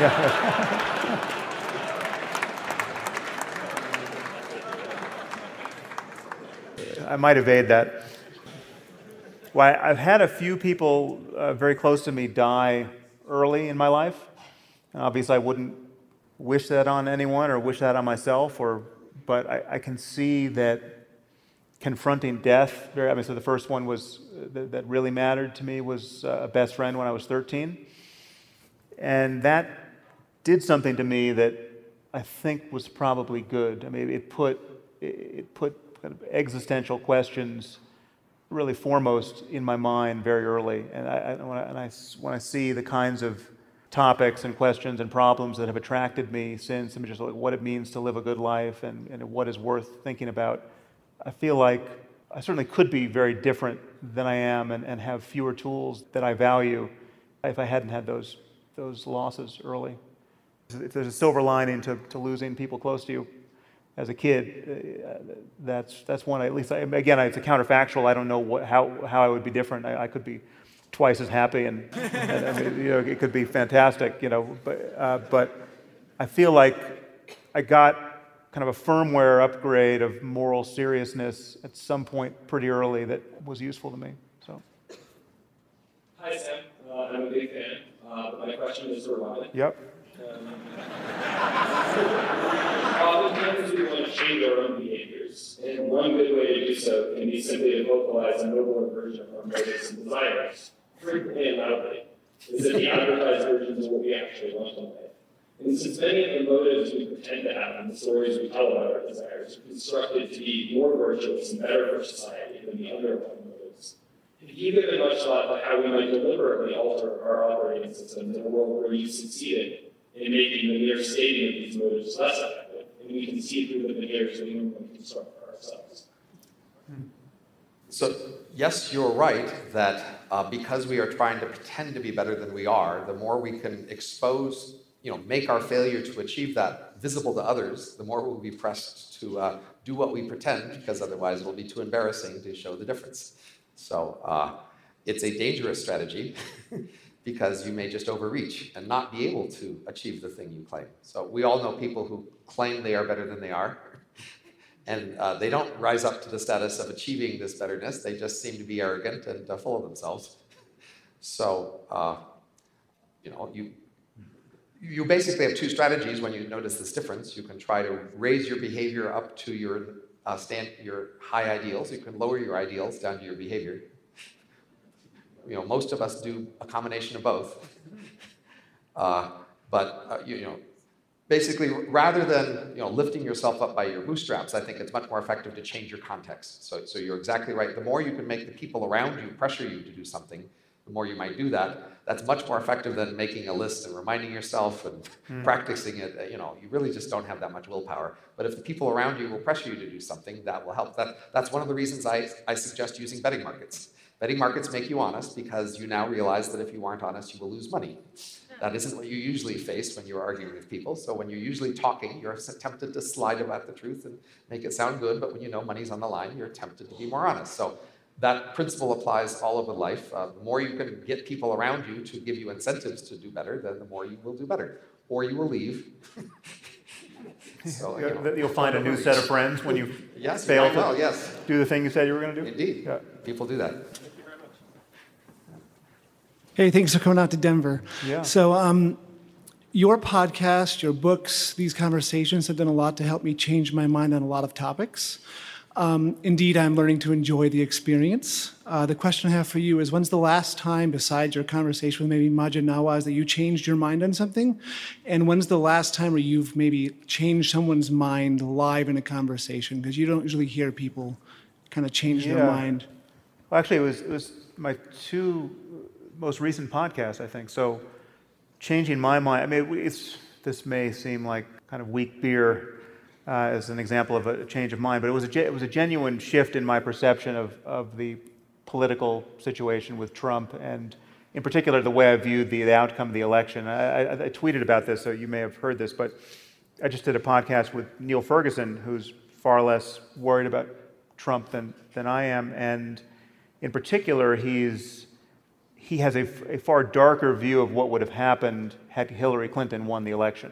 So he, he thinks that there would have been you know, massive social unrest. That the election of Trump discharged a kind of uh, anger and agitation that, that had to be discharged. And it was, and the election of Clinton, uh, with just more you know, people from Goldman Sachs staffing you know, the, the, the cabinet, would have brought a crisis that, that and again, who, who knows who's right, but I realized that in all of my worrying about Trump and my bemoaning the outcome of the election, I have spent very little time actually thinking about the consequences of Clinton getting elected. And that actually did something to me. And I, I didn't go, I don't go on about it in the podcast, but I, I flag it in the podcast, and you can hear that if you haven't, if you haven't listened to it.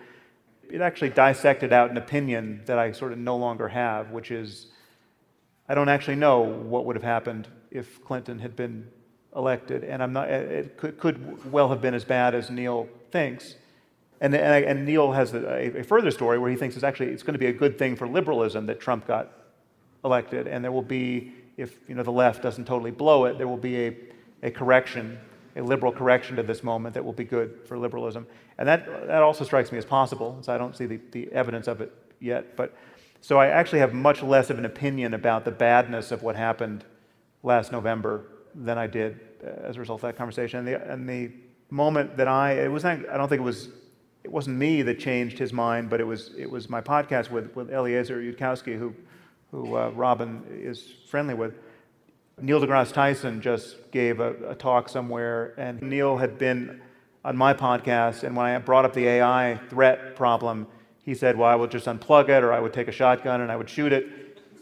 And I was trying to, to impress upon him how, how unrealistic that sounded to no avail, but then Eliezer and I spoke about the alignment problem for two hours on the podcast, and so Neil quite graciously announced that that podcast had changed his mind. I think he was at some AI conference, and so that YouTube video went. I saw it on Twitter, and, and Eliezer noticed it, and so anyway, so com- the conversations occasionally change minds. Apparently, we have an N of two. So, yeah. Hello, Sam. I'm the uh, captain of the Sam Harris Party Boat, Facebook. Oh, nice. nice. well done. Yeah. You, uh, we make a lot of memes about you. We love you. Uh, yeah, I've seen, I've seen some of those memes. Thank you. Yeah. Yes. We, we, have made contact. It's great, cool. great feeling. Nice. So my question uh, was harvested from this group of ours. Uh, what was the most profound thing that you ever that you ever changed your mind on, and what was it that was preventing you from changing your opinion before that happened? Well, the most profound thing has to, I mean, there have been many. I mean, I, I, certainly everything I wrote about in Waking Up falls into the category of changing my mind about something fundamental. I mean, I had I remember being an 18-year-old freshman in a great books seminar. I mean, this is before I ever knew that atheism was a category of, of thought, right? I, didn't, wouldn't have referred to myself as an atheist, but I was definitely an atheist, and I was somebody who had zero sense that there could be any human experience that would justify anything that anyone had ever said in a religious vein. So, like, I, I didn't have a spiritual or mystical or contemplative bone in my body. You know, then I took MDMA for the first time, and that changed. Uh, so, you know, I, and then when I look at, at who I was before that experience, I just realized I was, I was cognitively and emotionally closed to a range of, of data that was just, just awaited a, a change in my nervous system. And, and then I had, it was much more work to do to tr- try to make sense of that. But uh, I forgot, was there another question there? was that it? Yeah. Yeah, I mean, so that was, that was a big one. And, and I'm, I'm, I'm constantly trying to change my mind about many things. I'm certainly worried that I'm wrong about many things of consequence, and I'm constantly trying to put myself in positions where I could learn from people who know much more than I do on any given topic. You know. So, and uh, you're all along for the ride for that because I, I mean I'm just broadcasting these conversations quite recklessly on the internet. So, thank you. So, um, Sam, you've I believe you've correct me if I'm wrong, but I believe you have said that the idea of an assault weapon is not a real thing. That's just kind of a, no, a no, made up concept. No, that's that's not true. I mean, I've, I've said I've said some things that you could confuse with that because it's I, I think it's, it is a symbol. So the idea of an assault weapons ban is not the real thing that deals with, with the preponderance of gun violence. I, I mean, I, I think assault weapons in certain conditions are a very important variable in terms of how many people get killed, yes. But in many conditions, they're not. And people who are demanding an assault weapons ban, for the most part, tend to know nothing about guns and nothing about ballistics and nothing about you know, violence with guns, and you're literally talking about people who don't know the difference between automatic and semi-automatic guns. Okay. Well, I'm one who does. Okay. So I grew up in a uh, in the on a farm in the deep south. We had well over a dozen guns. Mm-hmm. Uh, we had several shotguns. We had several hunting rifles. But, but so, what's your concern? What, what do you want me to admit to that I haven't? Well, I, am what I'm getting at is is with a with an assault weapons ban, it, it feels like a uh, a game of well, no, let's don't ban those because that doesn't solve the entire problem. Well, that's what. Can't that's we why solve I said, said, part yeah, of the problem? That, that's why I said I, I support an assault weapons ban, but I also said, perhaps unwisely by your metric, that that is just a sop thrown politically to the people who are calling for it, because the, the much deeper issue is what do you do about handguns? Right, but you start with what you can start with. Right, but I mean, but again, like it, it, would be good to acknowledge. I think the reality would be we would get an assault weapons ban and make no other progress, and it would be a completely specious victory. That, I'll grant you that there are situations where, where having an assault weapon is hugely destructive and worth worrying about. So the Vegas shooting was the prototypical example there. He could not have done that with handguns.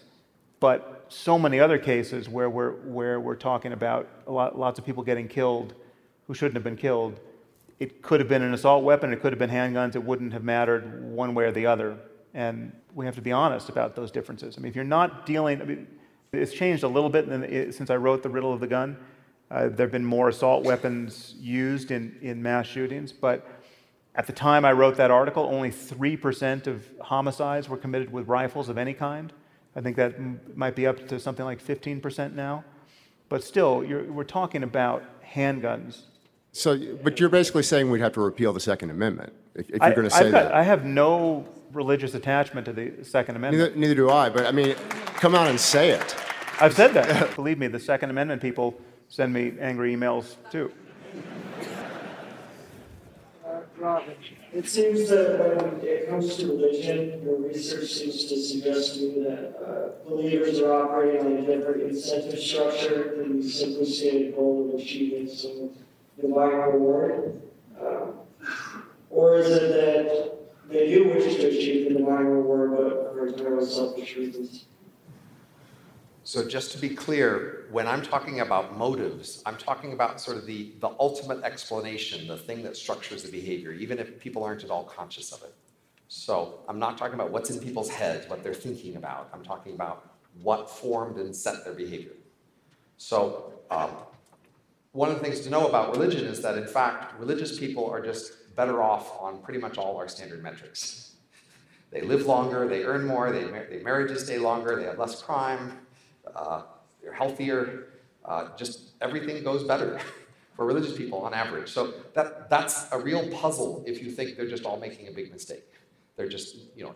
Except you have to add the piece that given that virtually every society is filled with religious people, to be an outlier in that society as an atheist, you pay a social cost for not, I mean, you, you don't have the community you, you don't have the tax breaks that get you big buildings.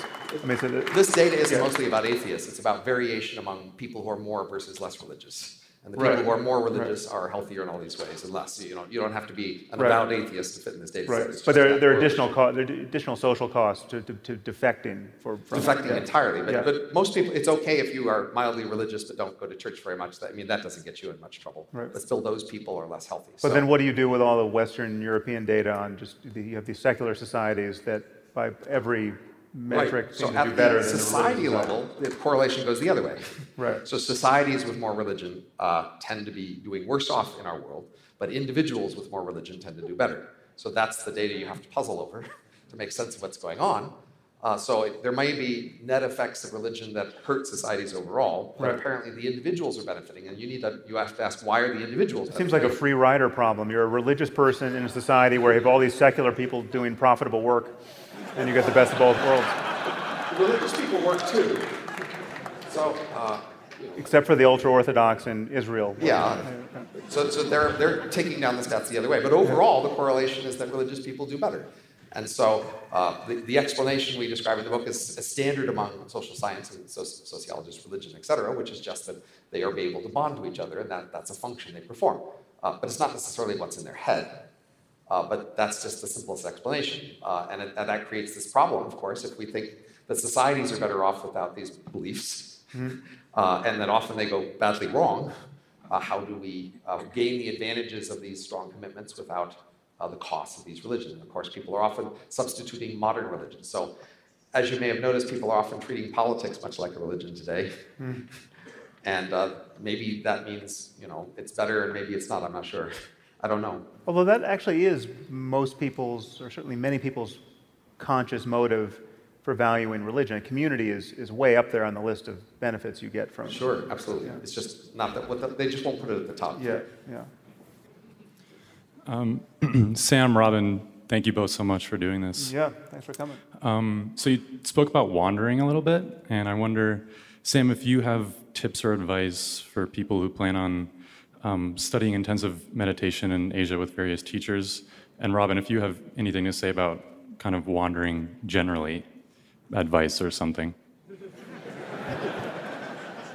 Uh, well, I certainly don't think you need to do it in Asia. I don't think there's anything magical about doing it there. In fact, if the goal is to sit a retreat, I don't think everyone should do that. But I mean, if you're the sort of person who wants to do that and should do that, I think doing it in the West or doing it in some place that's, that's not distracting, where you're not dealing with food that you may not like or may, maybe making you sick, or I mean, it's like it's like this, you take out all the, the variables that are not necessary for the actual project of, of staying in silence and, and being able to practice with good instruction. So if, if you were just generically, I would, I would recommend that people sit meditation retreats at either the Insight Meditation Society in Western Massachusetts or Spirit Rock in Northern California. Those are two very good centers that are just really well set up for silent retreat. Uh, I mean, there's all, there are other reasons to go to Asia and wander around, and I mean, that's also a great thing to do. But if it's just about retreat, I, I wouldn't necessarily say go to Asia. So everything depends on what you want out of life. and you don't really know that, unfortunately, and you need to try different things to see what you want out of life. But, but, but from a distance, you can just tell some very basic things. Uh, if what you want is to have some amazing experiences, uh, then wandering in the space of experiences is one of the you know, ways you're going to find that. If you just stay in one place, you'll, you'll see the range of experiences there. And so I, am happy to grant that uh, you know, meditation and, and, these sorts of routes will give you some experiences you might well have not experienced some other way. Uh, that's a different goal than, say, becoming very rich or very popular or, or famous uh, or, or, just you know, having a spectacular music session. You, you, have to ask what you want. Now, from my point of view, my ideal is, is to contribute to the accumulation of insight in the world. So I want to look at something and experience something and then have an insight into that uh, that I can say in a way that will then pile on to the insight we will all have so that we can all I, so this is the way I'm part of something larger than myself, this whole process of accumulating insight. And, and for me then, having these special experiences I can't explain to other people has much less value. What, what makes you think you can't explain them? Well, because otherwise I could just say, well, I don't need to experience, just explain it to me, please. so, so, that, you know, if you could just tell me the fact, the, the things you've learned about the world from your experience, then I don't need to experience. I can just hear it from you and then I can build on that. That's how I, you know, build on almost I don't do much chemistry myself. I read about chemists and I believe what they say and I can build on chemistry. But with the, these experiences, apparently, there are many of these things, also even reading the classics, supposedly, where I can't just hear the summary from you, read a textbook, I need to go experience it myself. But if I, if that's because I couldn't just believe what you told me and, and understand it, I have to experience it myself. But that means I won't ever be able to explain that to somebody else either.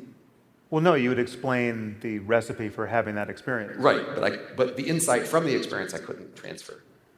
Well, in the usual case, no, but it's, it's, right. it's a little bit like asking, like, what is it like to have a good relationship? You know, it's like you can't, like, you, it's not just information. I can't say, okay, here's the thing I'm going to tell you that's going to make you have a good relationship. You so, first. So there's more to life than accumulating insights. You know, have a friend, have relationships, enjoy food, great, but you know, that's different than this thing I'm really attached to, which is being part of this process of accumulation of insight. And just having a great experience that you can't explain to somebody else doesn't do that for me. But, but, but there's more to life to, than insight, of course. Yes? Okay, so I guess this question may be geared more towards Sam. Maybe you might be an expert on this. Um, so, Sam, I want you to reconcile something for me. Um, it's essentially the role of ambition and other forms of determination around free will. Hmm. I'm particularly interested in public policy and the role of government intervention. Uh, so, as it relates to your illusionary nature of free will, what would you tell a child who was born to ill-educated parents in bleak poverty about their role in society and about their prospects for success? And perhaps more importantly, what is the role of public policy and government intervention as it relates to social issues of mobility uh, in the face of your argument against free will? Okay, good question. Well, I think to take the last part first, I think the and this is all this is something that we all have to decide, just you know what we want the role of government to be. But I think at a minimum, the role is to cancel some measure of bad luck that no one is responsible for. Right? I mean, people have good luck and people have bad luck and it could be one of you or your closest friend or family member at any time who has bad luck. And so, even for, for self interested reasons alone, to say nothing of actual compassion for other people, we should all want a, a, a safety net or a system of, of influences that can cancel the most egregious disparities in luck. And so, some of those disparities are of the sort you just mentioned. So, the, being a child born to poor, uneducated parents, right? That's unlucky, certainly with, with the respect to, to the variables of, of wealth and all that education can get you as far as a head start in life. And it's, obviously, it's a global problem too, but just to take the, the, the local case of our own nation, I think we should want to, therefore, give people as much access to opportunity is as possible and as, as they can avail themselves of. Again, acknowledging the differences between people. I mean, not everyone can go to Harvard. Not everyone could make use of four years at Harvard. Some people you would just put into Harvard and they would, Harvard would spit them out again because they don't have the tools to thrive there and it wouldn't be good for them there. So uh, it's not to say that everyone should be thrown onto the same playing field necessarily, but everyone should be given as much opportunity to thrive and to make a positive contribution to society that they can that they can use. And when you have people who have all kinds of disadvantages health and wealth and everything else. We should try to correct for that as, as much as we can. And we, by default, will wind up correcting for it in ineffective and more costly ways. Right? So if we decide we don't want to give universal health care because we're against that for some reason, everyone should just figure out how to get their own health care. Well, we're still going to have a society where we have hospitals with ERs that anyone can walk into and rack up astronomical bills because they're in extremis and they have they never had any health care until that moment where you know, you know, a homeless person walks into an ER and gets treated and it costs you and me you know $15,000 or whatever. That's the, that's the situation we have now. So we, we should, again, if only for self-serving reasons, we should want a, a more efficient, more equitable situation than that. Uh, as far as free will, it's just it's not it's not an important variable when thinking about these sorts of issues. I mean, people are just open to a, a web of influences. You know, they, first of all, they, they, they didn't, no one made themselves, right? So no one is deeply responsible for who they are when they come into the world. They're not responsible for the world. They're not responsible for all the influences that, that sculpt who they are.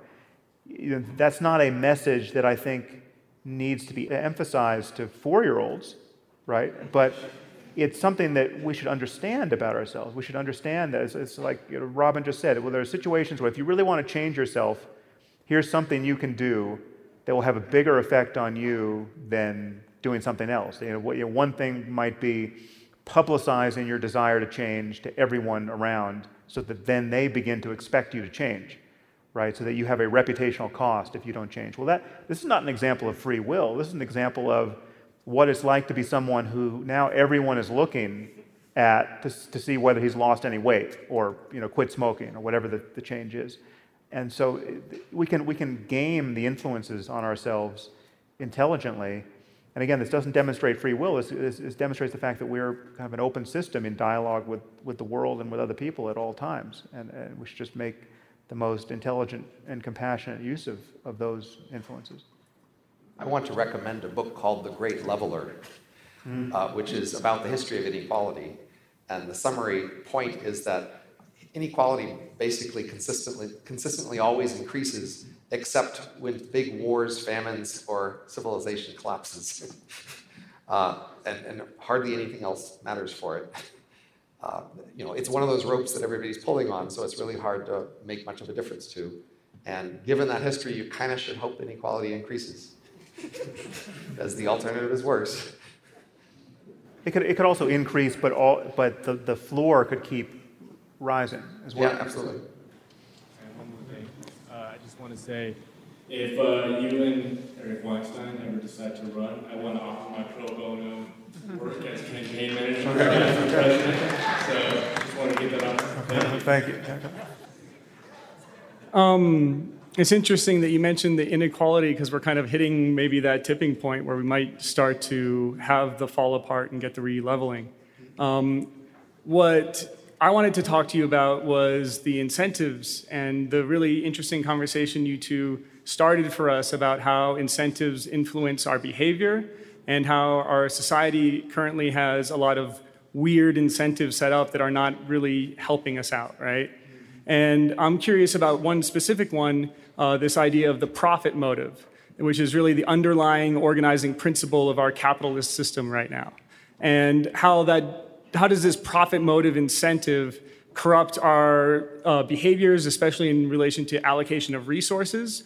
Because at the end of the day, we're playing a big game right now where whoever makes the most profit is the most accomplished and we look at them at the Forbes 50 or 500 or whatever, and we go, wow, you're so amazing. But it doesn't matter if you destroyed the environment or poisoned people to get there as long as you did it legally. And therefore, we have a lot of incentive towards nasty behavior. So I'm curious what you think of in regards to how profit motive as an incentive is influencing our society. Back in the Middle Ages in Europe, uh, they had rules against uh, interest and, but they had Jews who could violate the rules. and that was useful because they really wanted to violate the rules. But as good Christians, they couldn't. But they had these other people who would help them violate the rules. Corporations are part of that in our society. that is, we give corporations the dirty work that we would rather morally not do. And then uh, we get the benefits of them being done without our taking the blame. So if, if we were deciding whether somebody should get fired, we personally will almost never fire anybody because it's just really hard to fire somebody. It's very post- emotionally painful. It just feels like a really bad person to fire somebody. But if you set up a corporation uh, and a profit motive and, and that, that they will fire somebody if they're not doing a job, and you enjoy the benefits then of a world where people who aren't doing their job well get fired and stuff actually works. So uh, this is you know a case of conflicts of motives. You would like to pretend that we should all follow these good rules, like you know never firing people unless it's really extreme or something. But then uh, you enjoy the world where these rules are violated because we've set up these corporations as the ones who do the evil that the rest of us won't do. They will just follow the profit motives. They will fire people. They will you know change things. Uh, they will disrupt things uh, in ways that we personally would find uncomfortable but uh, we get a world where things work better and better because they're doing that. So uh, there, there's a conflict there. Uh, I'm not sure you well, actually want a world where they aren't doing all these things. Isn't it possible to set up an incentive structure that has us hold people accountable rather than the profit motive way of doing it? Because, like in a family, without a profit motive, you might still hold someone accountable. In a friendship, you would hold them accountable, and say you're not doing your job, you need to raise it up. Like, aren't there other incentive structures that we can use to get the same result? It's really hard to create systems of account that can stress, stretch across large social distances that don't look a lot like money. Uh, it's just really hard to come up with that. I mean, I'm an economist. We've, we've thought about a lot of things. It, it, it just works a lot better than the alternative so far. Uh, but the space of institutions is really large. I mean, I encourage everybody to realize we have only begun to search in the space of possible institutions and arrangements, and we should be doing a lot more searching than we are. But then we shouldn't let go of what, the things that work so far before we jump to another thing, right? We should explore other ideas, do small scale trials, larger scale trials, then see what works, and then switch. And so far, the other small scale trials we've, we've done on these other ideas just haven't worked very well. But we should keep searching. Uh, I have a quick question about conspiracy. So I'm a student of evolutionary psychology and I've been really interested in topic ever since I discovered my cousin who used to school. So uh, I, am I'm, I'm really curious because I took some philosophy courses and I think that really helped me in critical thinking. And so I predict now the study that I went about that taking philosophy courses would protect you from in conspiracy theories. Um, can you think of any other variables that you think could protect people from falling for conspiracy theories? Actually, well, I think Robin's idea of betting on things is, can be useful here because if, if people had to wager money on, I, I, well, it, the problem is you, what adjudicates how the bet turns out. Like what, what evidence would they take? If they're not accepting the evidence now that George Bush didn't rig the Twin Towers to explode or that the, the moon landing wasn't faked, what would get them to acknowledge that a, bet could be uh, you know, falsified or not. But when I've posed this to people who claim to hold some cherished conspiratorial notion, when I ask them how much money they would wager on it being true, it, it, it, sharpens up the conversation. And you see them begin to hedge. I mean, these are people who have massive sunk cost in in one of these. They've just gone down the rabbit hole and stayed there for years online.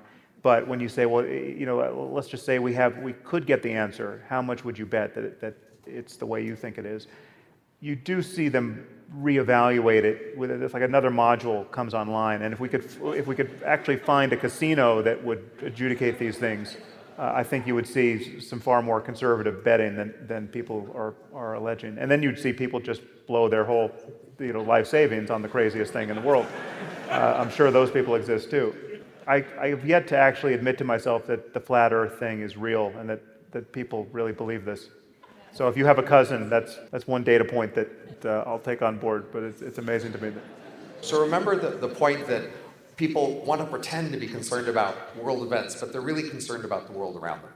And the world around them has a lot of conspiracies the real world around you actually has a lot of conspiracies. People are cheating their business partners, they're cheating on their marriage, they're selling people crap that doesn't work. The world around you is full of conspiracies, and you kind of know that. And, and believing and talking about a conspiracy is about the larger world is kind of this indirect signal to the people around you. I'm watching.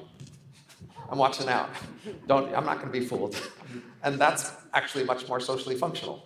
Uh, yes, they can go too far to go crazy, especially if they make these big bets, but uh, when they just mildly believe in conspiracy theories, they're sending the message to people around you I'm not gullible, I'm watching out, I'm not, I'm not just going to believe everything you tell me.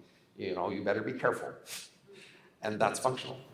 There is a, a symptomology. The, the, the, people who believe one conspiracy theory tend to believe many of them. So it's yes. the JFK thing, it's the, right. it's the moon landing thing. It's, they check many boxes, not just one, and uh-huh. that's that right. should tell them so, something. So that's the message you should yeah. get clear. Yeah. I'm watching. Yeah, yeah. It also tends to cause them to distrust the governments. Yes. Yeah. yeah. Uh, there's an underlying distrust of power, and there's a. But I mean, the, the, the, thing that should really be fishy about conspiracy thinking is that, on the on one level, it, it, it's incredibly cynical. It's attributing the worst motives to everyone in power all the time, but it's also attributing competence that we know doesn't exist and that competence is married to completely bizarre outcomes. So, for instance, like so the to take the 9/11 truth. Uh, sorry for anyone who's a truther here. I'm about to say something you hate, but the 9/11 truth thing is, is, is this perfect conspiracy. I mean, the, uh, uncountable number of moving parts. Thousands of, of psychopaths had to conspire to, to kill 3,000 people in downtown Manhattan uh, for no good reason, to, you know, to make it look like the Saudis did it, but somehow to motivate a war in Iraq, you know, make sense of that. But they did all of this only to culminate with, and, and, and you know, George Bush is complicit here, but only to unveil this thing just when he's sitting down to read My Pet Goat with a, with a group of kindergartners, and he can't figure out that he shouldn't finish the reading, right? I mean, it, it's just this, these are not competent people who are, who are conspiring perfectly to, to bring down the world. Anyway, don't get me started on 9 11 truth. uh, yes, thank you, uh, Sam and Robin. This has been an insightful evening. Uh, I had a question, sort of in Robin's area of expertise, about future economics with AI and uh, robots replacing humans. And you know, as the decades go by, a higher and higher percentage of people will find themselves looking for work, and as the century goes by, you'd expect a very high percentage of people to not really be employable without some augmentation of some type. And people have talked about basic income solutions or uh, earned income tax credits. I'm sort of wondering what you think are the economic paths towards continued human happiness in this environment? Eventually, the robots will take all the jobs. Not soon. that is, I don't actually think much is changing lately. We've had automation replacing uh, work for several centuries now. Uh, the rate of job displacement has, and task displacement is relatively steady. That will continue for a while. But eventually, there will come a time where the jo- jobs get displaced. That might happen suddenly or it might happen more gradually, but we're not really at the point where we're even seeing that. We're not actually really seeing much of an effect on automation on employment now, and probably won't for another few decades, but eventually we will. Uh, the right time to buy insurance, uh, flood insurance, is before it starts raining. it's not raining robots now, but maybe this is a good time to think about setting up some insurance arrangements for when it does, as long as everybody, everybody's talking about it. Uh, but the most effective insurance would be targeted specifically to the risk. Uh, so robot taking over the world insurance would basically be, you know, a contract that pays off when the robots take all the jobs, but not under any other circumstances. And then it would be pretty cheap because it's not going to happen soon.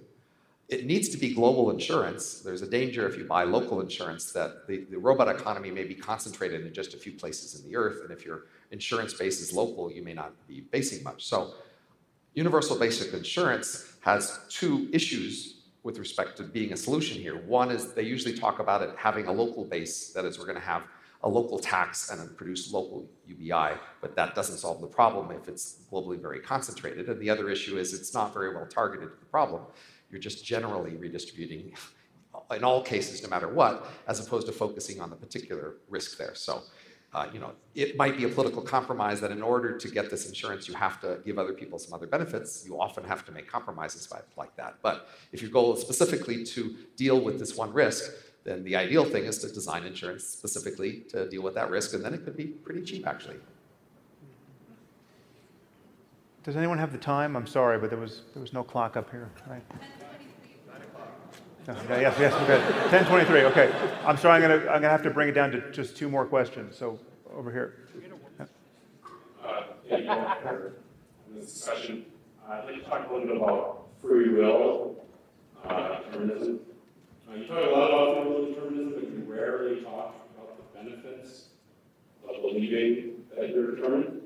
Yeah, yeah. Um, Or not believing in free will, yeah. Yeah, we're not believing Yeah. in free will, right? Um, so, like, one of the benefits of belief you mentioned is that uh, you can forgive yourself and forgive Yeah. others. Yeah.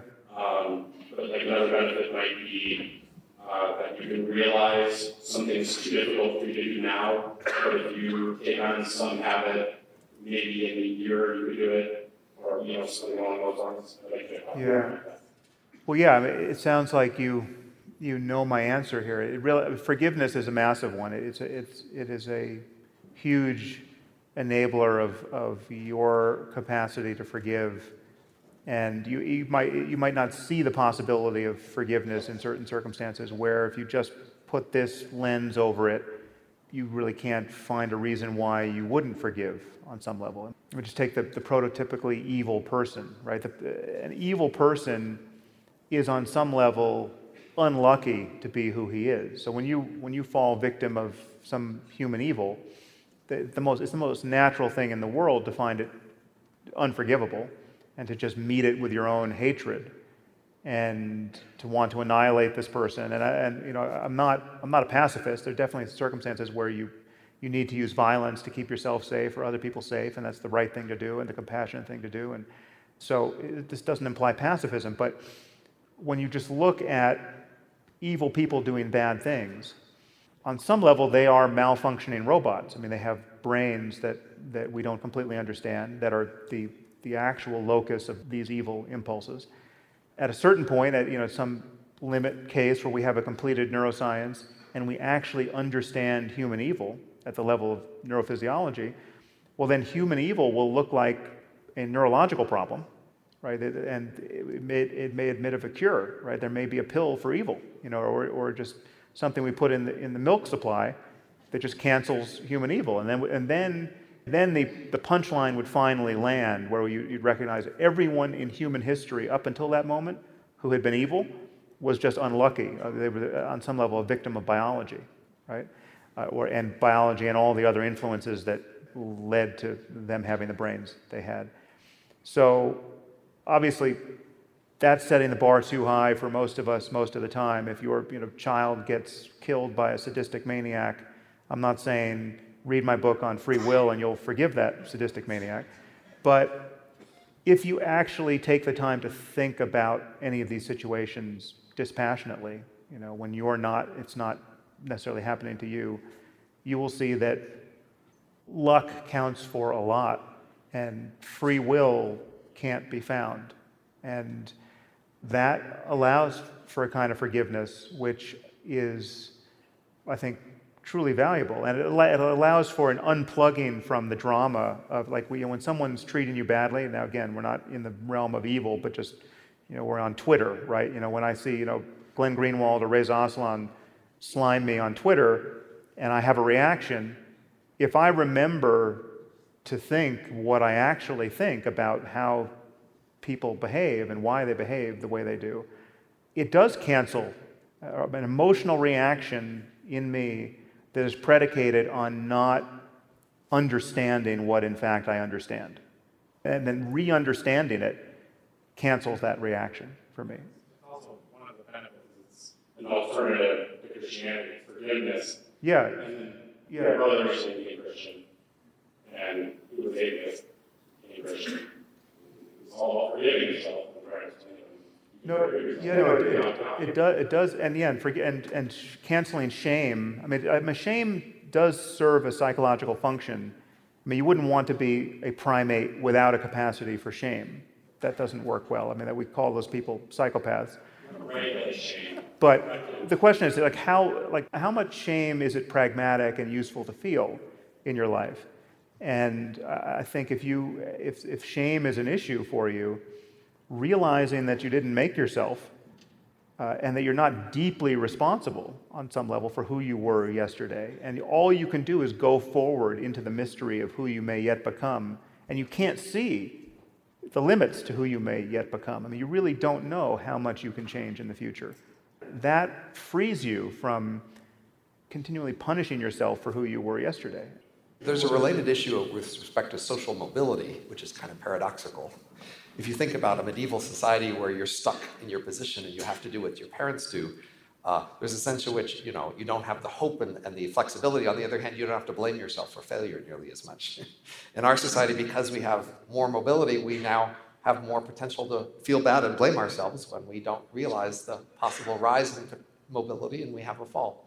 Uh, you know that's a trade-off in you know not having much free will in essence versus having more freedom and feeling better about it. Thank you. Thank you. This will have to be the last one. No pressure. Yep. Uh, I hate to expand a little bit on the gentleman in front of me, but uh, I'm a consultant specializing in automation software, so I feel pretty uh, close to contributing to robots ruling the world. Um, I was wondering, so you mentioned kind of insurance and stuff like that, but I'm curious for both of you, what do you, where do you see our society and our culture going in the next 10 years and then following the next 50 years as more and more jobs are replaced by software and automation and stuff like that? Uh, also touching on AI, which I know is something that not many people have asked you yet. Um, kind of wondering where the world is going to go as we progress down that track. And also for you, Robin, uh, if you could, I'm curious what your thoughts are on cryptocurrency, blockchain technologies, decentralized stuff like that as an economist. Um, kind of a, a, sidebar, if you will, for you.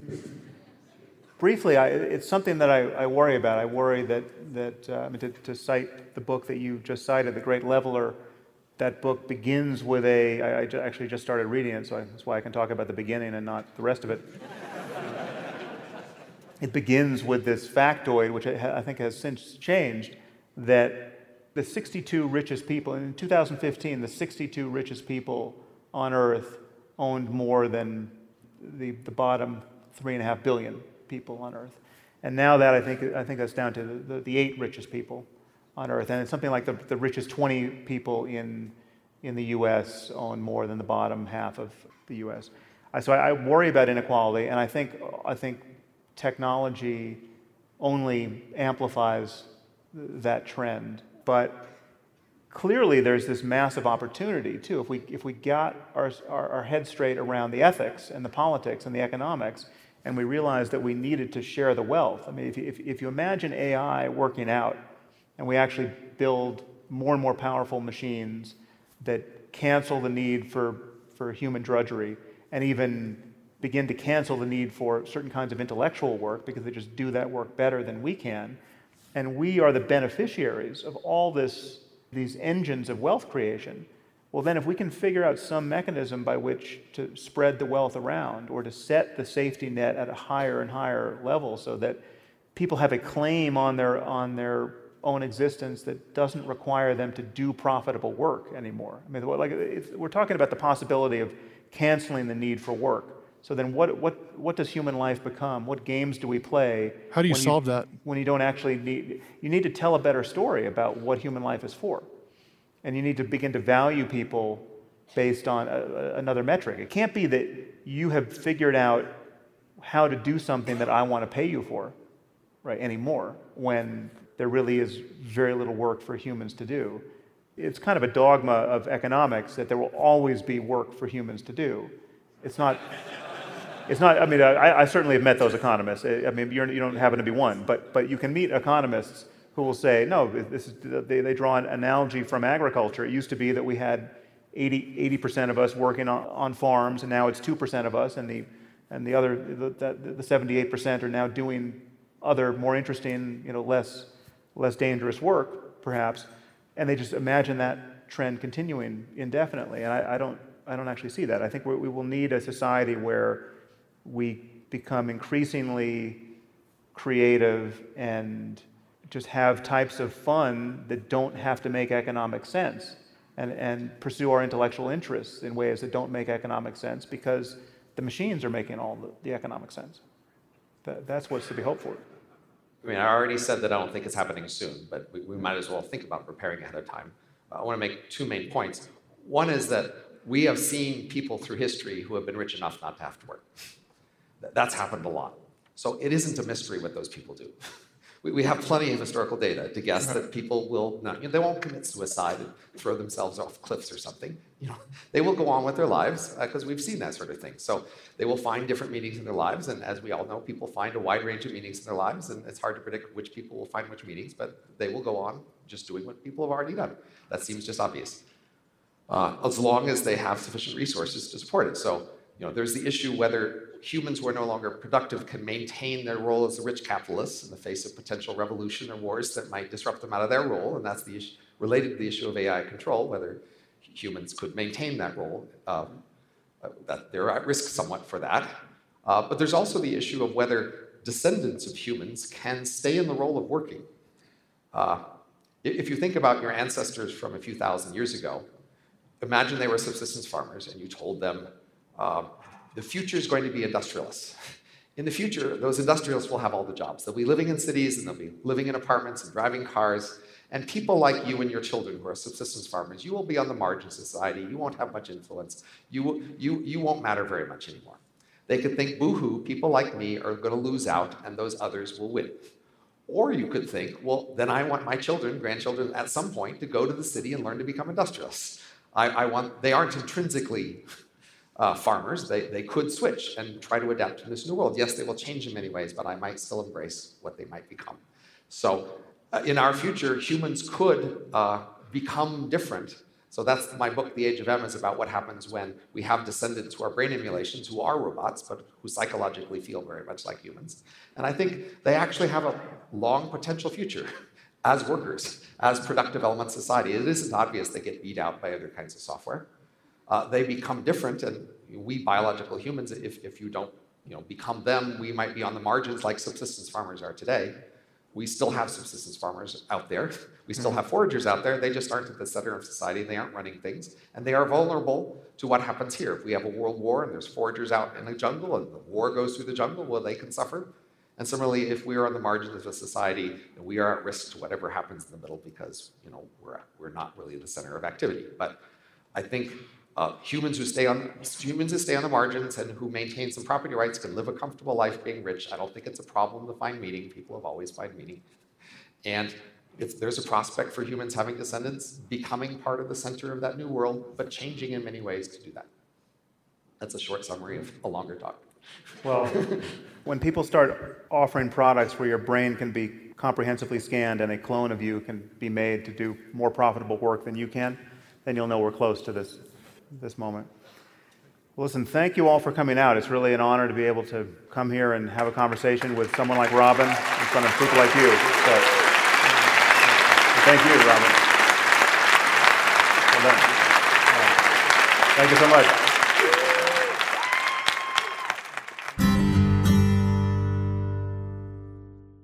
If you find this podcast valuable, there are many ways you can support it. You can review it on iTunes or Stitcher or wherever you happen to listen to it. You can share it on social media with your friends. You can blog about it or discuss it on your own podcast. Or you can support it directly. And you can do this by subscribing through my website at samharris.org. And there you'll find subscriber only content, which includes my Ask Me Anything episodes. You also get access to advance tickets to my live events, as well as streaming video of some of these events. And you also get to hear the bonus questions from many of these interviews. All of these things and more you'll find on my website at samharris.org. Thank you for your support of the show. It's listeners like you that make all of this possible.